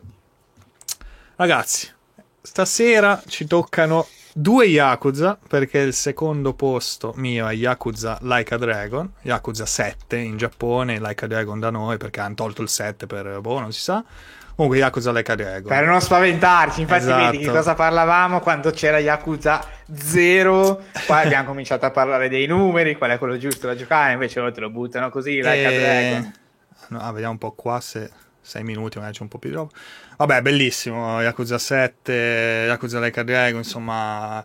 Eh, bellissimo, stupendo perché diciamo che ecco io venivo un po' da, mm, da due giochi, eh, anzi no, tre, eh, sì, tre. Eh, tre giochi che non mi avevano entusiasmato, tre Yakuza che non mi avevano entusiasmato, ovvero erano i due Kiwami perché avevo già giocato originali, quindi dal punto di vista della storia cioè, sapevo già, eh, e dal punto di vista poi di, diciamo, di gameplay, di quello che offrivano, cioè lo, il Kiwami è, è, comunque lo zero, quindi ok, avevo giocato tantissimo allo zero, quindi ormai era un po' pieno e va bene. Ehm, il Kiwami 2 invece cambia motore, quindi ok, eh, offre un po' qualcosa dal punto di vista tecnico di più, però abbassa dal punto di vista poi del gameplay perché chiaramente togliendo tutti gli stili insomma un po' povero da quel punto di vista. Idem il 6 che è il primo a passare al Dragon Engine al motore nuovo quindi eh, impoverisce un po' gli aspetti del combat purtroppo. Infatti mi è piaciuto nel complesso però insomma non è sicuramente uno dei, miei preferiti Mentre questo 7 è nato come pesce d'aprile, se ricordate, del, sì, non sì. mi ricordo di che anno, scusate, comunque nate, nasce come pesce d'aprile, questo filmato in cui c'è appunto eh, Ichiban, tra l'altro il protagonista, che combatte eh, a, a turni e poi incredibilmente annunciano Yakuza nuovo a turni, eh, dopo mi, tantissimi capitoli, spin-off compresi, comunque tutti action. Eh, arriva questo che praticamente prende tutta la formula già JRPG, diciamo, presente nei classici, ma ci aggiunge lo strato del appunto combattimento a turni, parti, quindi classico RPG, eh, JRPG.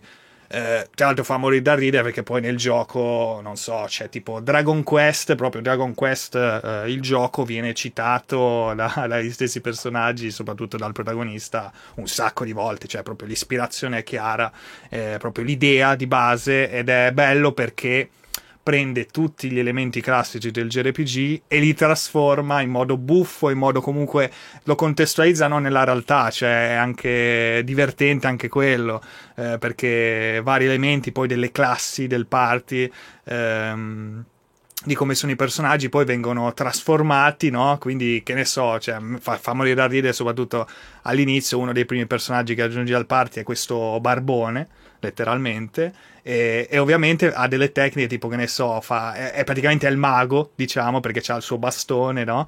Ehm, e fa tipo la, la, folata di piccioni, quindi lancia i piccioni sulla gente, no? E fa la mossa così. Fa l'alito, l'alito, eh, sfrutta il suo alito per fare tipo la fiammata, no? Col, con l'accendino, cioè robe, è fighissimo perché poi appunto funzionano poi negli elementi JRPG perché appunto fia- la fiammata causa l'ustione classica, no? Di, di qualsiasi gioco di, ruolo, insomma, con gli elementi di quel tipo, e, però appunto te lo contestualizzano col fatto che lui è un barbone, quindi ha tutte le tecniche da, bar, da, barbo, come, da barbone, insomma, da, eh, viene tutto preso da quegli elementi lì, poi appunto c'è eh, la, la, ragazza che può diventare... Ma qua cos'è? Solo... solo che palle sti trailer schifosi, mettiamo questo. E, ehm, la ragazza che Spoiler. può diventare barista, può diventare hostess, può diventare idol, no? Come classe proprio, perché proprio, c'è il job system, no? E quindi puoi fare varie mosse, quindi idol, vabbè, canta, quindi ok, tante, magari anche in altri giochi simili, ci sono, c'è il personaggio, il bardo, però appunto fa, fa tante tecniche di quel tipo, fa, fa innamorare, no? Il, I nemici, insomma, tutte queste cose qua super divertenti e poi il gioco è gioco è comunque bello. Intanto si vede che è il loro terzo gioco su questo motore, quindi hanno migliorato graficamente, hanno ingrandito la mappa, tra l'altro tutta una nuova città proprio finalmente, quindi gran figata perché per carità Kamurochi bella, però insomma dopo, dopo tantissimi giochi, ecco, cioè già nel 6 in realtà... Dopo 28 giochi! No, già nel 6 aggiungevano una città nuova, era bellissima tra l'altro, qua però proprio hanno ingrandito, tra l'altro, cioè qua finalmente puoi camminare nelle strade principali, cioè dove passano le macchine, incredibile. Poi ci sono le vocazioni, ah, le vocazioni sono le cose più divertenti del gioco, come avete visto tra l'altro qua. Se... Eh, sì, poi c'è il backdance, ma delle cose, delle cose folli, le solite missioni pazze, qua poi proprio ancora più, più sul divertimento di queste...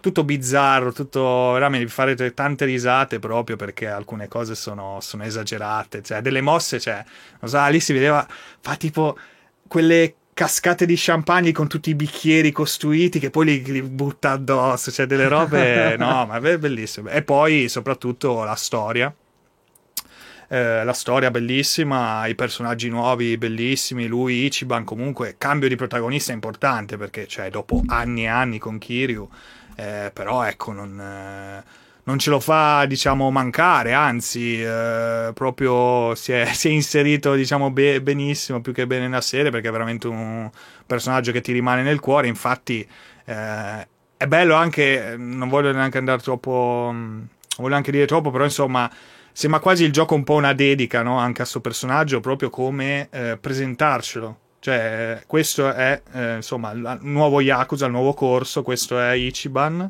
e eh, questo è il suo gioco, il suo primo gioco. Quindi, infatti, come avevo scritto anche in un post, tra l'altro il post che avevo fatto su Instagram, mi pare, eh, ti lascia quasi, cioè, finisci, ma ti lascia la voglia di vedere subito il, il loro prossimo gioco, che sarà Yakuza 8, come lo chiameranno, eh, come continueranno appunto, cosa metteranno e come continuerà insomma la storia di, di Ichiban, perché insomma li, finisci subito per, per volerli bene, insomma, quindi top top eh, assolutamente. Mi ha, sorpreso perché poi è proprio è ben fatto proprio figo eh, ha tante idee alcune idee anche molto buone proprio a livello di, di JRPG cioè qualcuno magari potrebbe prendere spunto e qualche incertezza su qualcosa, qualche imperfezione ci sta. Loro di solito ecco i primi diciamo appena cambiano un po' qualcosa magari ciccano un po', un po' di cose. Invece qua devo dire che gli è riuscito benissimo quasi tutto sinceramente. Ottimo. Quindi top. Eh, si merita la seconda posizione, assolutamente. Benissimo, mi ha messo una voglia assurda, ripeto, io ho visto tipo 20 minuti di video e so già che mi frantumerò giocandolo. è, proprio, è proprio quello che intendo per JRPG con un twist. Sì, e chiaramente super twist. Like a Dragon, sì. esatto, è pieno, ogni secondo c'è un twist eh, da di roba. Sì, sì, quindi... guarda lì, c'è veramente. Sì, sì, sì, no, assolutamente sono, sono veramente... Cioè, sono quasi in hype, anche se non so quando lo giocherò perché mi sembra veramente fuori di testa, non vedo l'ora assolutamente. Sì, sì. Bellissimo. bellissimo. Ragazzi, è tempo Mettiamo per il turbo e andiamo yes. in prima posizione. In realtà andrò veramente veloce perché come forse quasi nessuno ha indovinato, quasi nessuno, Il gioco dell'anno, signore, il uh, gioco no, dell'anno l'ha fatto, di Mattia. Di Mattia è incredibile, perché il, il primo gioco... comunque è importante, eh? Il cioè, GOTY definitivo GOTY, eh? Del 2021 è The Witness. Ok. The, The Witness. Witness. perché ne abbiamo già parlato. The Witness. Eh, Ale, The Witness. Ah, scusa, l'hai giocato quest'anno? Sì, l'ho finito quest'anno. L'ho finito quest'anno. The Witness. Ok, ok. No, boh, ero convinto Ale che... non è convinto. Ma no, no, ma scusa, no, ma sai perché? Ma io ero convinto che gennaio. fosse uno dei suoi gotti del 2020, The Witness. No, è impossibile perché l'ho finito dopo il 2020. Ah. Oh, vabbè. Vai avanti, scusami. Vabbè, ne avevi già parlato. Ale, non ci sta. No, no, no, ma, Ale no perché sai, prima, quando ti ho parlato di Celeste, ho detto, beh, entrambi l'avevano giocato, però poi mi è venuto anche in mente, ah, effettivamente anche The Witness, Mattia l'aveva giocato, quindi l'hai giocato anche Eric perché ne aveva parlato The Witness. Eh sì, no, The Witness, ne aveva parlato Mattia. Vabbè, comunque. no, vado nel gruppo. Vabbè, comunque. Sì, sì, sì, vai, vai. In prima posizione era The Witness, come ne abbiamo già parlato tantissime volte, anche io in una puntata comunque del podcast esperienza mh, mm, di vita, secondo me, fino a un certo punto. Poi dipende sempre dal giocatore. Eh, gioco unico, avventura unica, quasi un roguelike che sfrutta la tua mente come mh, mm, elemento di skill tree per potenziarti e sbloccare nuovi passaggi. E mm, un puzzle game, anche in questo caso unico nel suo genere.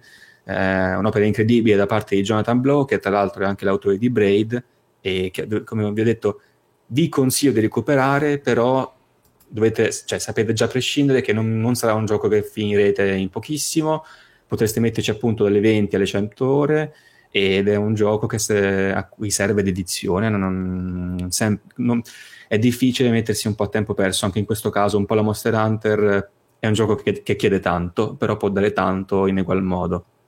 Quindi come detto, puzzle game di altissimo livello e anche sotto certi punti di vista esperienza di vita molto interessante. Ed è appunto il, il Goti per me del 2021. Ne hai parlato in puntata, no? Forse mi sono confuso per quello, ok. Ne hai parlato in puntata, credo fosse quella dei Goti. Va no, bene, no. dai. Eh, no, peccato perché se no avevo indovinato, vabbè. Fa niente. no, eh, posso capire assolutamente, ne abbiamo parlato prima, sì, sì, perché sì. Posso, può essere Goti assolutamente. Quindi insomma tocca a me. Okay, eh, anche tu Ale, senti, senti che dice Eric. Vai, vai, sentiamo. Senti, ragazzi, sono... No, beh, se, cioè, se, quello me ne vado, eh. No, no, siamo attenti ragazzi, se è quello, se è lui me ne vado, io lo dico, eh. No, allora, Goti quest'anno non è stato particolarmente difficile, anche se ha fatto un po' cazzotti con eh, la seconda e la terza posizione in particolare, proprio per l'importanza che hanno avuto tutti e tre i giochi di fatto. Eh, però vorrei ricordare a tutti quanti che rientra nei goti del 2021 per noi Cyberpunk 2077. Incredibile. Incredibile. Ale, Ale temeva, temeva il peggio per questa posizione.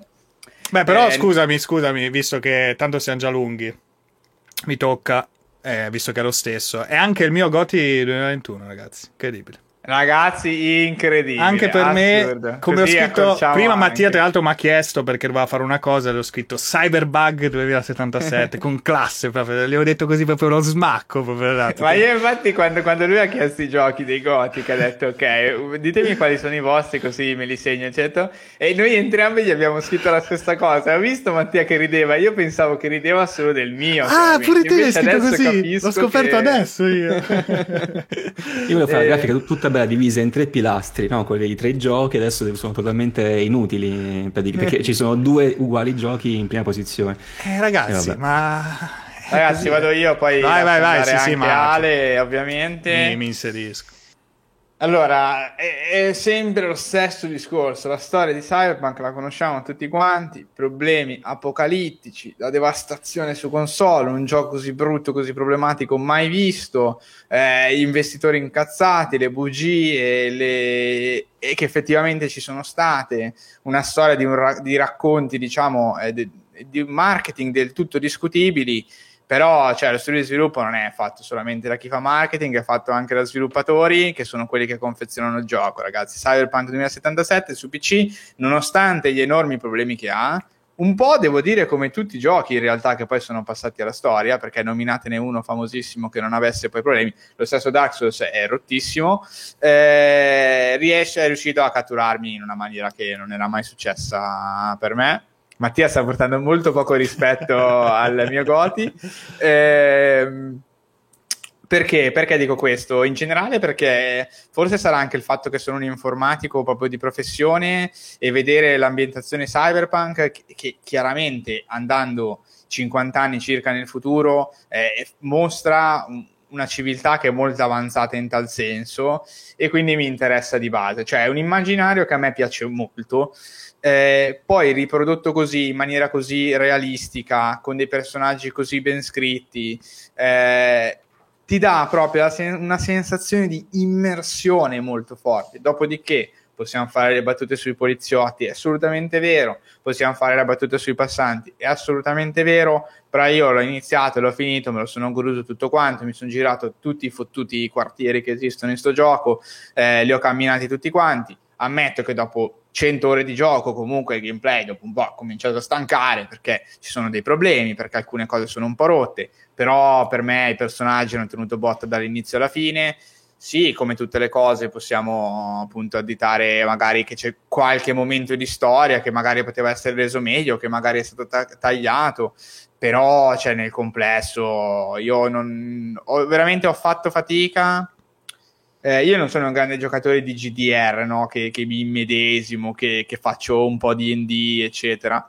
Però qua dentro mi sono veramente trovato, non lo so, c'è stato il periodo, ero veramente dentro Cyberpunk, l'ho giocato veramente dentro, ho, ho paradossalmente, per quanto il gioco non ti permetta di ruolare tantissimo, nella mia testa ho ruolato tantissimo eh, e alcune cose sono effettivamente riuscito a concludere e mi ha ricordato molto l'esperienza che ho avuto con New Vegas, nonostante riconosca che New Vegas da questo punto di vista è ancora di molto superiore, eh, però mi sono veramente divertito tantissimo. Cioè, per me è un gioco, uno spartiacque, c'era un prima Cyberpunk, c'è un dopo Cyberpunk e devo essere sincero, non vedo l'ora che esca questa benedetta patch 1.5 perché cioè io lo voglio rigiocare, voglio fare un altro personaggio, voglio fare un'altra classe, voglio fare un altro finale, voglio giocarlo con tutte le patch che per il momento ovviamente io non mi ero giocato perché l'abbiamo giocato quando è uscito Day One. Ne era arrivata qualche patch di Hotfix sì, ma sì, sì. Eh, chiaramente poi ne sono arrivate molte altre noi avevamo già finito il gioco. E io per me quest'anno 2022 è ancora l'anno di Cyberpunk. Sto aspettando la versione next gen nel senso che aspetto appunto poi tutto il ehm, il fixing che questo comporta. Infatti, adesso si parla della patch 1.5 che dovrebbe arrivare eh, entro la prima metà. E, e, e, il rilancio del gioco, come, come successe anche per No Man's Sky, per dire sicuramente adesso proveranno a rilanciarlo partendo da zero. Per No Man's Sky fu No Man's Sky Next, qui probabilmente sarà la versione next gen, in modo che i giocatori console possano godersi il gioco come doveva essere effettivamente giocato. Questo spero, spero che possa accadere per tutti esatto. perché è veramente un gran gioco, ragazzi. Cioè, non c'è niente da dire. Sì, per me diciamo che è particolarmente importante, l'ho messo come primo perché comunque, ecco, a differenza di Eric non lo, non lo aspettavo, no? non avevo questa spasmodica voglia incredibile, no? questo hype allucinante, anche perché non, non conoscevo i loro giochi, non avevo giocato The Witcher, e quindi sì, hype moderato, chiaramente poi mano a mano che il gioco stava per uscire con tutto il parlare che c'era, cioè uno dei giochi veramente non, non, so quando e non so se mai si ripeterà un'attesa così per un gioco, per un videogioco. Cioè, sembrava veramente, la, la, come ogni tanto dice Mattia, l'ascesa del Messia, eh, però il periodo che si è vissuto poi di fatto è quello.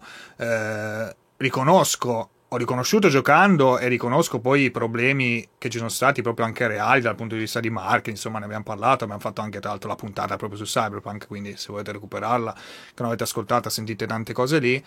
Però poi, cioè, di fatto, se devo valutare l'esperienza che, che ho ricevuto, l'esperienza che ho fatto giocandolo, eh, sono, rimasto, sono rimasto tanto colpito dal gioco, mi è, mi è piaciuto tantissimo, proprio da tutta la parte proprio appunto di, di storia, di main story, di, di secondari, insomma, quelle strutturate, cioè fatto delle sezioni di gioco proprio che con, continuano, queste quest che si concatenano, cioè che vai da una parte, torni indietro, poi vai da, dall'altra, poi insomma a seconda di come la vivi, se magari per dire che ne so, torni col personaggio che ti guida lui in macchina, però stai tu in macchina, sei seduto lì e cioè, vedi lui che guida, no? Quindi parte c'è il dialogo della della, anche della fine della quest che magari proprio torna a casa letteralmente, puoi anche non skippare no? se vuoi, ti fai tutto il tragitto come anche succede nei GTA se ricordate.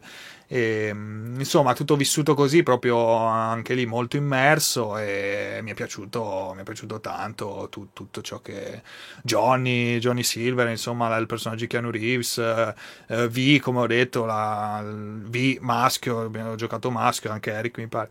Sì è doppiato benissimo, cioè comunque ti dà proprio veramente un gran lavoro. Lui è stato proprio un personaggio che per quanto poi diciamo il tuo alter ego, però lo senti, non lo so, c'è questo rapporto anche strano, si crea un po' dalla terza, diciamo, eh, cioè in prima persona il gioco, però dico, tu lo vivi un po' da terza persona, a seconda poi del momento ti senti molto, ecco te lo plasmi per bene, no? Poi ecco, non so, appunto, avendo giocato una volta, poi non so, magari ci sono tanti problemi, diciamo, ho letto qualcosa che sì, non ci sono, come ha detto Eric, tante possibilità magari ruolistico, ce ne sono meno di, quello, di quelle che pensi, però poi in realtà, cioè io mi, mi, son, mi ricordo di essermi trovato di fronte a tante scelte e devo dire che soprattutto, ecco, poi pensandoci mentre facevo sta top, il finale che ho beccato io, diciamo, il primo finale che ho fatto, perché poi ne ho fatto un altro perché ero curioso e mi sono lasciato, diciamo, quello che eh, cioè era un po' più in dubbio se fare o meno per poi un eventuale run, eh, di quelli almeno che potevo fare.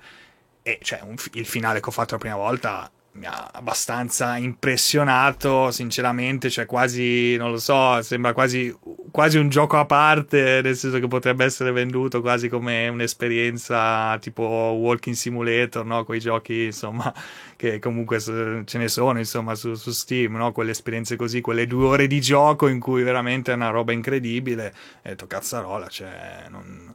ecco, alcune cose, infatti, cioè, questi elementi dimostrano che proprio ci fosse dietro la reale ambizione e anche capacità di fare determinate cose crollate sotto l'impossibilità di farlo nel tempo che avevano, cioè di fatto, eh, perché poi è quello. Sì, sì, Però esatto. un tempo che non puoi rispettare se stai facendo un lavoro del genere, cioè purtroppo c'è un limite a tutto, così come possiamo dire magari anche, che ne so, tornando indietro, un Metal Gear Solid 5 dove chiaramente c'era tutt'altro gioco, tutt'altra pulizia, comunque di fatto, però se, eh, se vuoi esagerare, cioè no, a un certo punto, tac, tagli di netto e basta, cioè quello che c'è c'è, eh, quello che è fatto è fatto, se è fatto male, se la, la parte 2 di Metal Gear Solid 5 è così, eh sì, basta, ma non abbiamo tempo di, di, spiegare ai giocatori che possono tranquillamente finire il gioco e non devono ripetere le missioni, per dire, no? Ehm, e Cyber uguale, un sacco di problemi, un sacco di difetti, lo vedi, su, lo percepisci, però quello che c'è, quello che è fatto bene, cioè secondo me è proprio di livello alto e merita insomma di essere giocato. Poi ho eh, insomma dei, dei, gusti. Sì, secondo me rispetto a Metal Gear Solid 5 la sfortuna che ha avuto Cyberpunk come videogioco, come prodotto è quello di non avere un salvatore, nel senso che Metal Gear Solid 5 è un salvatore, si chiama Hideo Kojima e qualsiasi problema relativo al gioco è stato addossato a Konami e, e questo eh, individuare in maniera molto netta chi è il salvatore, eh, chi era il visionario e chi invece ha messo i bastoni tra le ruote eh, e eh, non ha fatto sì che il gioco dovesse essere quello che voleva essere ha aiutato tanto il gioco ad essere accettato negli anni a venire e ad avere un ricordo un po' più positivo del tutto quanto perché si sono messi un po' tutti l'anima in pace che il gioco innanzitutto che Kojima è salvo dal punto di vista morale perché voleva fare altro rispetto a quello che è uscito. Eh, il cattivo Konami assolutamente negli anni a venire poi si è consolidato perché ha fatto tutta una serie di scelte proprio di, di direzione eh, aziendale opinabili per il videogiocatore classico. Eh, mentre Cyberpunk questa fortuna non l'ha avuta, Cyberpunk ha eh, tra i suoi benefattori, secondo me, gli sviluppatori e tra i suoi grandi detrattori un piano marketing che non gli ha dato per nulla giustizia e, e anzi ha fatto credere ai giocatori e ha detto cose ai giocatori che non erano vere e che ha immancabilmente macchiato il gioco stesso. E quel sì, fatto che sì, sì. Eh, entrambe le figure siano comunque sotto il nome di CD Projekt ha fatto sì che non ci possa essere riscatto per Cyberpunk perché CD Projekt il riscatto in senso stretto non lo avrà se non nella dimenticanza eh, di quello che è successo e, e, Cyberpunk rimane un po' così un figlio un po' morto perché nessuno lo vuole riscattare nessuno, nessuno non c'è stata la volontà di esaltare quelli che sono i pregi del gioco, che comunque ci sono, perché sì, per sì, me sì. è innegabile. Secondo me, se oggi Mattia si gioca la storia di Cyberpunk, se la gioca con una console decente che gli permette di godersela, eh, per me è impossibile che Mattia dica una merda, cioè non, non ci posso proprio credere. Eh, è, è, giusto che uno sottolinei i difetti, eh, può dire mi è piaciuto tanto, mi è piaciuto un po' di meno però secondo me ci sono delle cose che fa Cyberpunk quando ti immergi che, che non le ho viste fatte da nessun'altra parte. Poi chiaramente tutti quanti vogliono sottolineare il fatto che erano state promette delle cose che non sono arrivate, che non solo sì, non sono sì, arrivate sì. ma il gioco era anche rotto. Va bene, perfetto, è successo questa cosa qui. Adesso possiamo scegliere di fare due cose, o di continuare a piangere, ah Cyberpunk non essere un'altra roba, no, non lo gioco più, perché è quello che tanti fanno, oppure decidere tempo dopo di recuperarlo se vogliamo ad un prezzo anche inferiore, perché c'è anche questa la discussione, no? Eh, ad un prezzo inferiore e di godersi quello che è stato fatto, perché comunque è stato fatto tanto. È comunque Cyberpunk è un AAA che non ha, eh, diciamo, a livello di contenuti nulla da invidiare a un gioco medio Ubisoft, che pure comunque continuano a sfornare a stampino e nessuno si lamenta più di tanto, ecco. Per questo per me è assurdo che eh, Cyberpunk 2077 debba essere ricordato un po' eh, come un gioco che, che, non ce l'ha fatta in toto. Perché secondo me non è, non è, per niente vero. Cioè, secondo me ha fatto tantissime cose e che non vedremo, non dico mai più perché non si sa mai fra tanti anni cosa succederà a livello di, proprio di industria, di, di, di, di strumentistica, no? di motori, di engine, cosa saremo in grado, no? giochi sempre sì, più sì. complessi eh, però secondo me Cyberpunk 2077 non verrà riproposto per tanto tempo. Eh, forse, guarda, lo dico così, forse neanche da GTA 6, ma non perché non possa farlo Rockstar, ma perché nemmeno Rockstar ha eh, questo spirito GDR eh, che invece Cyberpunk ha e voleva avere magari di più, però comunque ha mentre sai GTA invece è proprio la storia cioè, no, non è neanche l'obiettivo no? immagino di fare no esatto, esatto, esatto, è proprio un'altra roba magari loro potrebbero farlo ma non è nelle loro, nelle loro corde non è quello che interessa fare loro quindi non so veramente quando vedremo eh, il concetto di Cyberpunk ancora eh, di Cyberpunk 2077 eh, sì.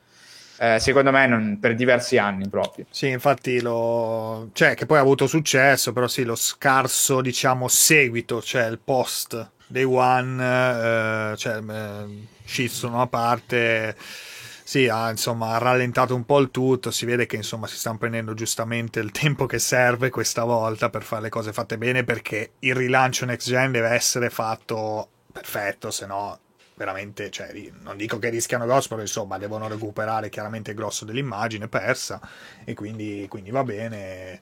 E spe- sì, spero comunque sì che poi con, insomma, quando ci saranno disponibili le console molta gente lo recupererà meglio e e dai, eh, secondo me appunto, sì, come, come dicevi, si, si, divertiranno senza problemi, comunque l'esperienza, l'esperienza c'è, dai, infatti è per quello che poi appunto ho fatto fatica a non metterlo perché effettivamente mi ha... Ecco qua, prima no, parlavo magari di un Deathloop che è fatto benissimo, però comunque non ha avuto quel piglio, no, da dire... Ah, cazzarola c'è st- sta roba me la ricorderò ecco invece Cyberpunk sì esatto Cyberpunk ha tanta contrario no? tanti sé. problemi tanti difetti però sì, cazzarola sì, sì. me lo ricordo veramente perché è ha tanta, tanta anima secondo me cosa mm. che un po' è mancata Deathloop cioè ed è, Cyberpunk secondo me è un gioco che se giochi e ti immergi cioè ti rendi conto del lavoro che è stato fatto per fare per, render, per, renderti visibile tutto quello che stai facendo. Sì. Cioè, quanti sono i dettagli nelle scene che sono stati inseriti, quante sono le piccole animazioni delle persone che stanno di fronte a te, che fanno, prese, che fanno parte della storia, qui quindi hanno stato studiato il dialogo, eh, quanta roba è stata fatta per creare gli ambienti, anche se magari non c'è tutto quello che avevano promesso. Sì, sì. Eh, c'è veramente tanto. Night City è una mappa veramente sconfinata, eh, non tanto in grandezza quanto in profondità, perché ogni quartiere veramente è fatto a sé stante, ha una sua storia, ha la sua gang, ha i suoi personaggi di riferimento. Eh, in tutto questo si incatena la tua storia, si incatena la, la storia di Johnny. Eh, cioè, c'è veramente tanta, tanta, tanta carne che il gioco sa, sa tirare fuori. E poi per me lo so, tanto ti dici, ah, ma la grafica qui lì, però per me girare Night City in macchina, in moto, eh, cioè ci sono certi scorci che veramente non, non, non, ho mai visto da nessuna parte. Per me sì, questo sì. è. Confermo tutto.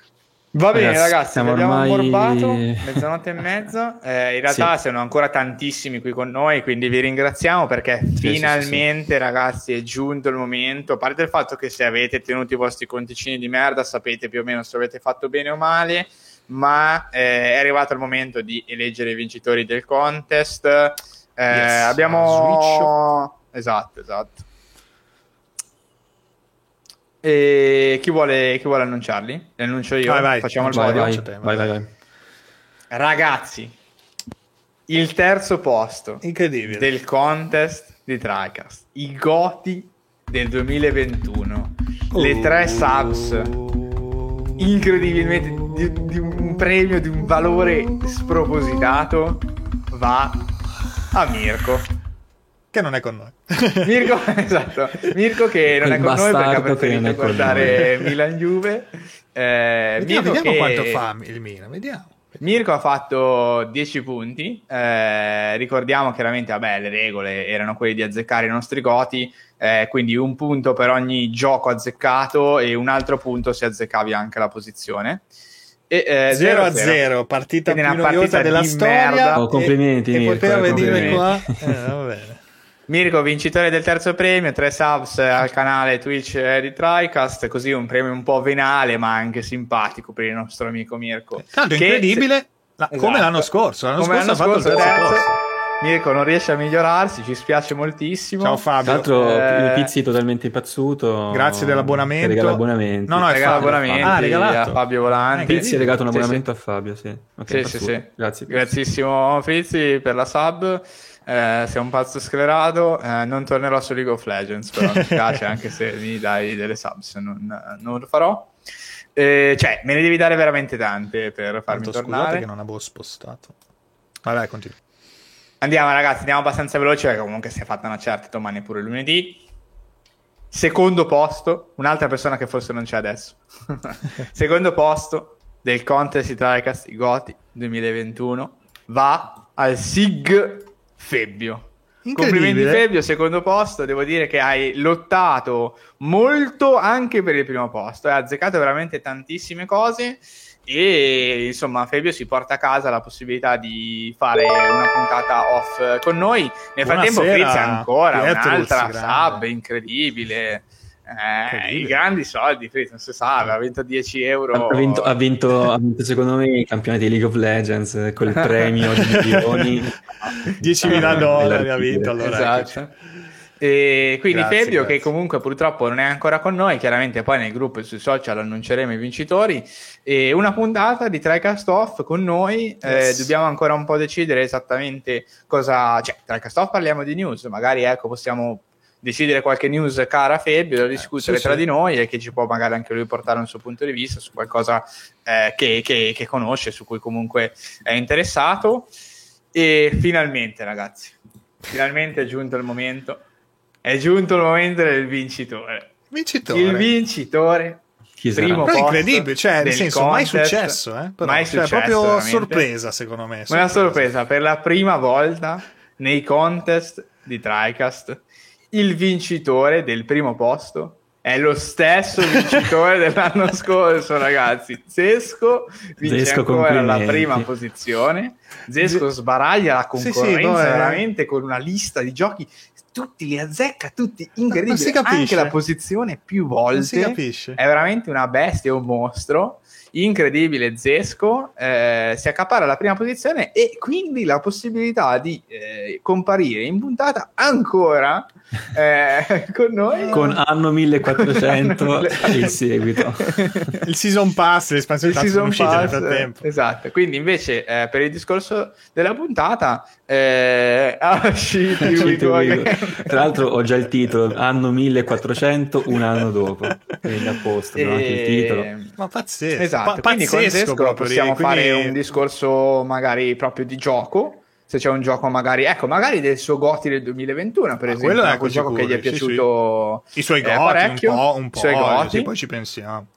Esatto, oppure anche un argomento, insomma, vediamo, quello che ne parliamo con Zesco, quello che ha voglia, di cui ha voglia di, di, di parlare, assolutamente ha vinto la possibilità di comparire ancora uh, in TriCast. Uh, no, complimenti perché comunque, comunque era 1800. Infatti mi ricordavo che non era 400, ma comunque c'è anche, c'è anche l'anno 1400. Oh, una stronzata. No, no. E, Grazie, e ragazzi, ba- basta Frizzi ah, con, no, queste gift uh, a caso a Matt, eh, ti ringraziamo tantissimo. Anno 1404. Però. Ha giocato a fare il papà Zesco, mi sa. Zesco non ha giocato un cazzo, ragazzi. Vabbè, un ah, gioco ci racconterai la, l'esperienza del, sì. della genitorialità in Italia. Esatto, il meta esatto. del cambiare pannolini, no? Come non ti preoccupare che, che, va benissimo tutto quanto, basta che sia un gioco insomma, che ti piace, di cui hai voglia di parlare. Eh, non c'è assolutamente nessun sì, problema se non è 2022, un gioco eh, possiamo anche parlare del 2022 sì, c'è mille cose da fare non ti preoccupare Zesco. E poi ci mettiamo d'accordo ovviamente su, su quale puntata. Ragazzi siamo giunti alla fine. Anche quest'anno è stato portato a termine con no, ragazzi, mi ricordo 24 un giorni di ritardo. Lunghissimi lunghissimi. Però vabbè lunghissimi. è un extra sì, beh, dai, non siamo andati neanche così lunghi. Potevamo magari tagliare mezz'oretta, però dai, non siamo andati lunghissimi. Non la taglieremo. no, non la taglieremo. Ragazzi, ci ha fatto piacerissimo chi ci ha seguito yes. fino a qui, tra l'altro tantissimi, quindi ci fa veramente piacere. Mi spiace perché non avete un cazzo, però evidentemente non avete anche capito un cazzo, cioè purtroppo è cattivissimo. eh, no, devo dire che in realtà dietro questi tre, adesso non stiamo qui a svelare i punteggi di tutto, ma cioè c'è una schiera di persone che ha fatto tutto lo stesso punteggio, tutti a pari merito, tipo quarto posto, quinto, quarto posto, tutti Ragazzi, uguali. C'è qualcuno che ha messo anche dei giochi che neanche sono in lista. Esatto, esatto. E... No, beh, ma avete azzeccato, ho visto anche qualcuno... Ecco, qualcuno si è concentrato ecco, su qualche titolo, magari che effettivamente non c'è stato, però ci poteva stare, quindi, cioè, comunque... Sì. Un... Cioè, ho visto che avete seguito una, una certa logica, però non si sa bene come, probabilmente ci hackera il nostro, il nostro Telegram Zesco e ci guarda. Zesco, Zesco ci ha fottuto le vite, ragazzi. lui, lui, viene e ci legge nel cervello.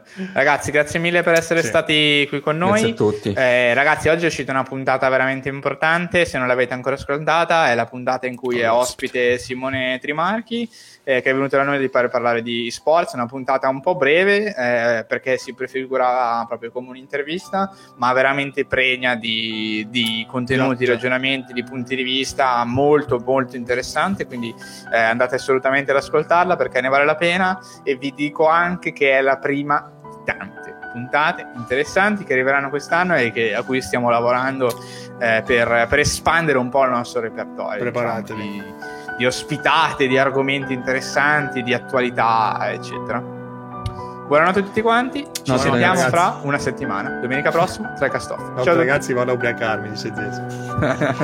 Ciao. Buonanotte, buonanotte.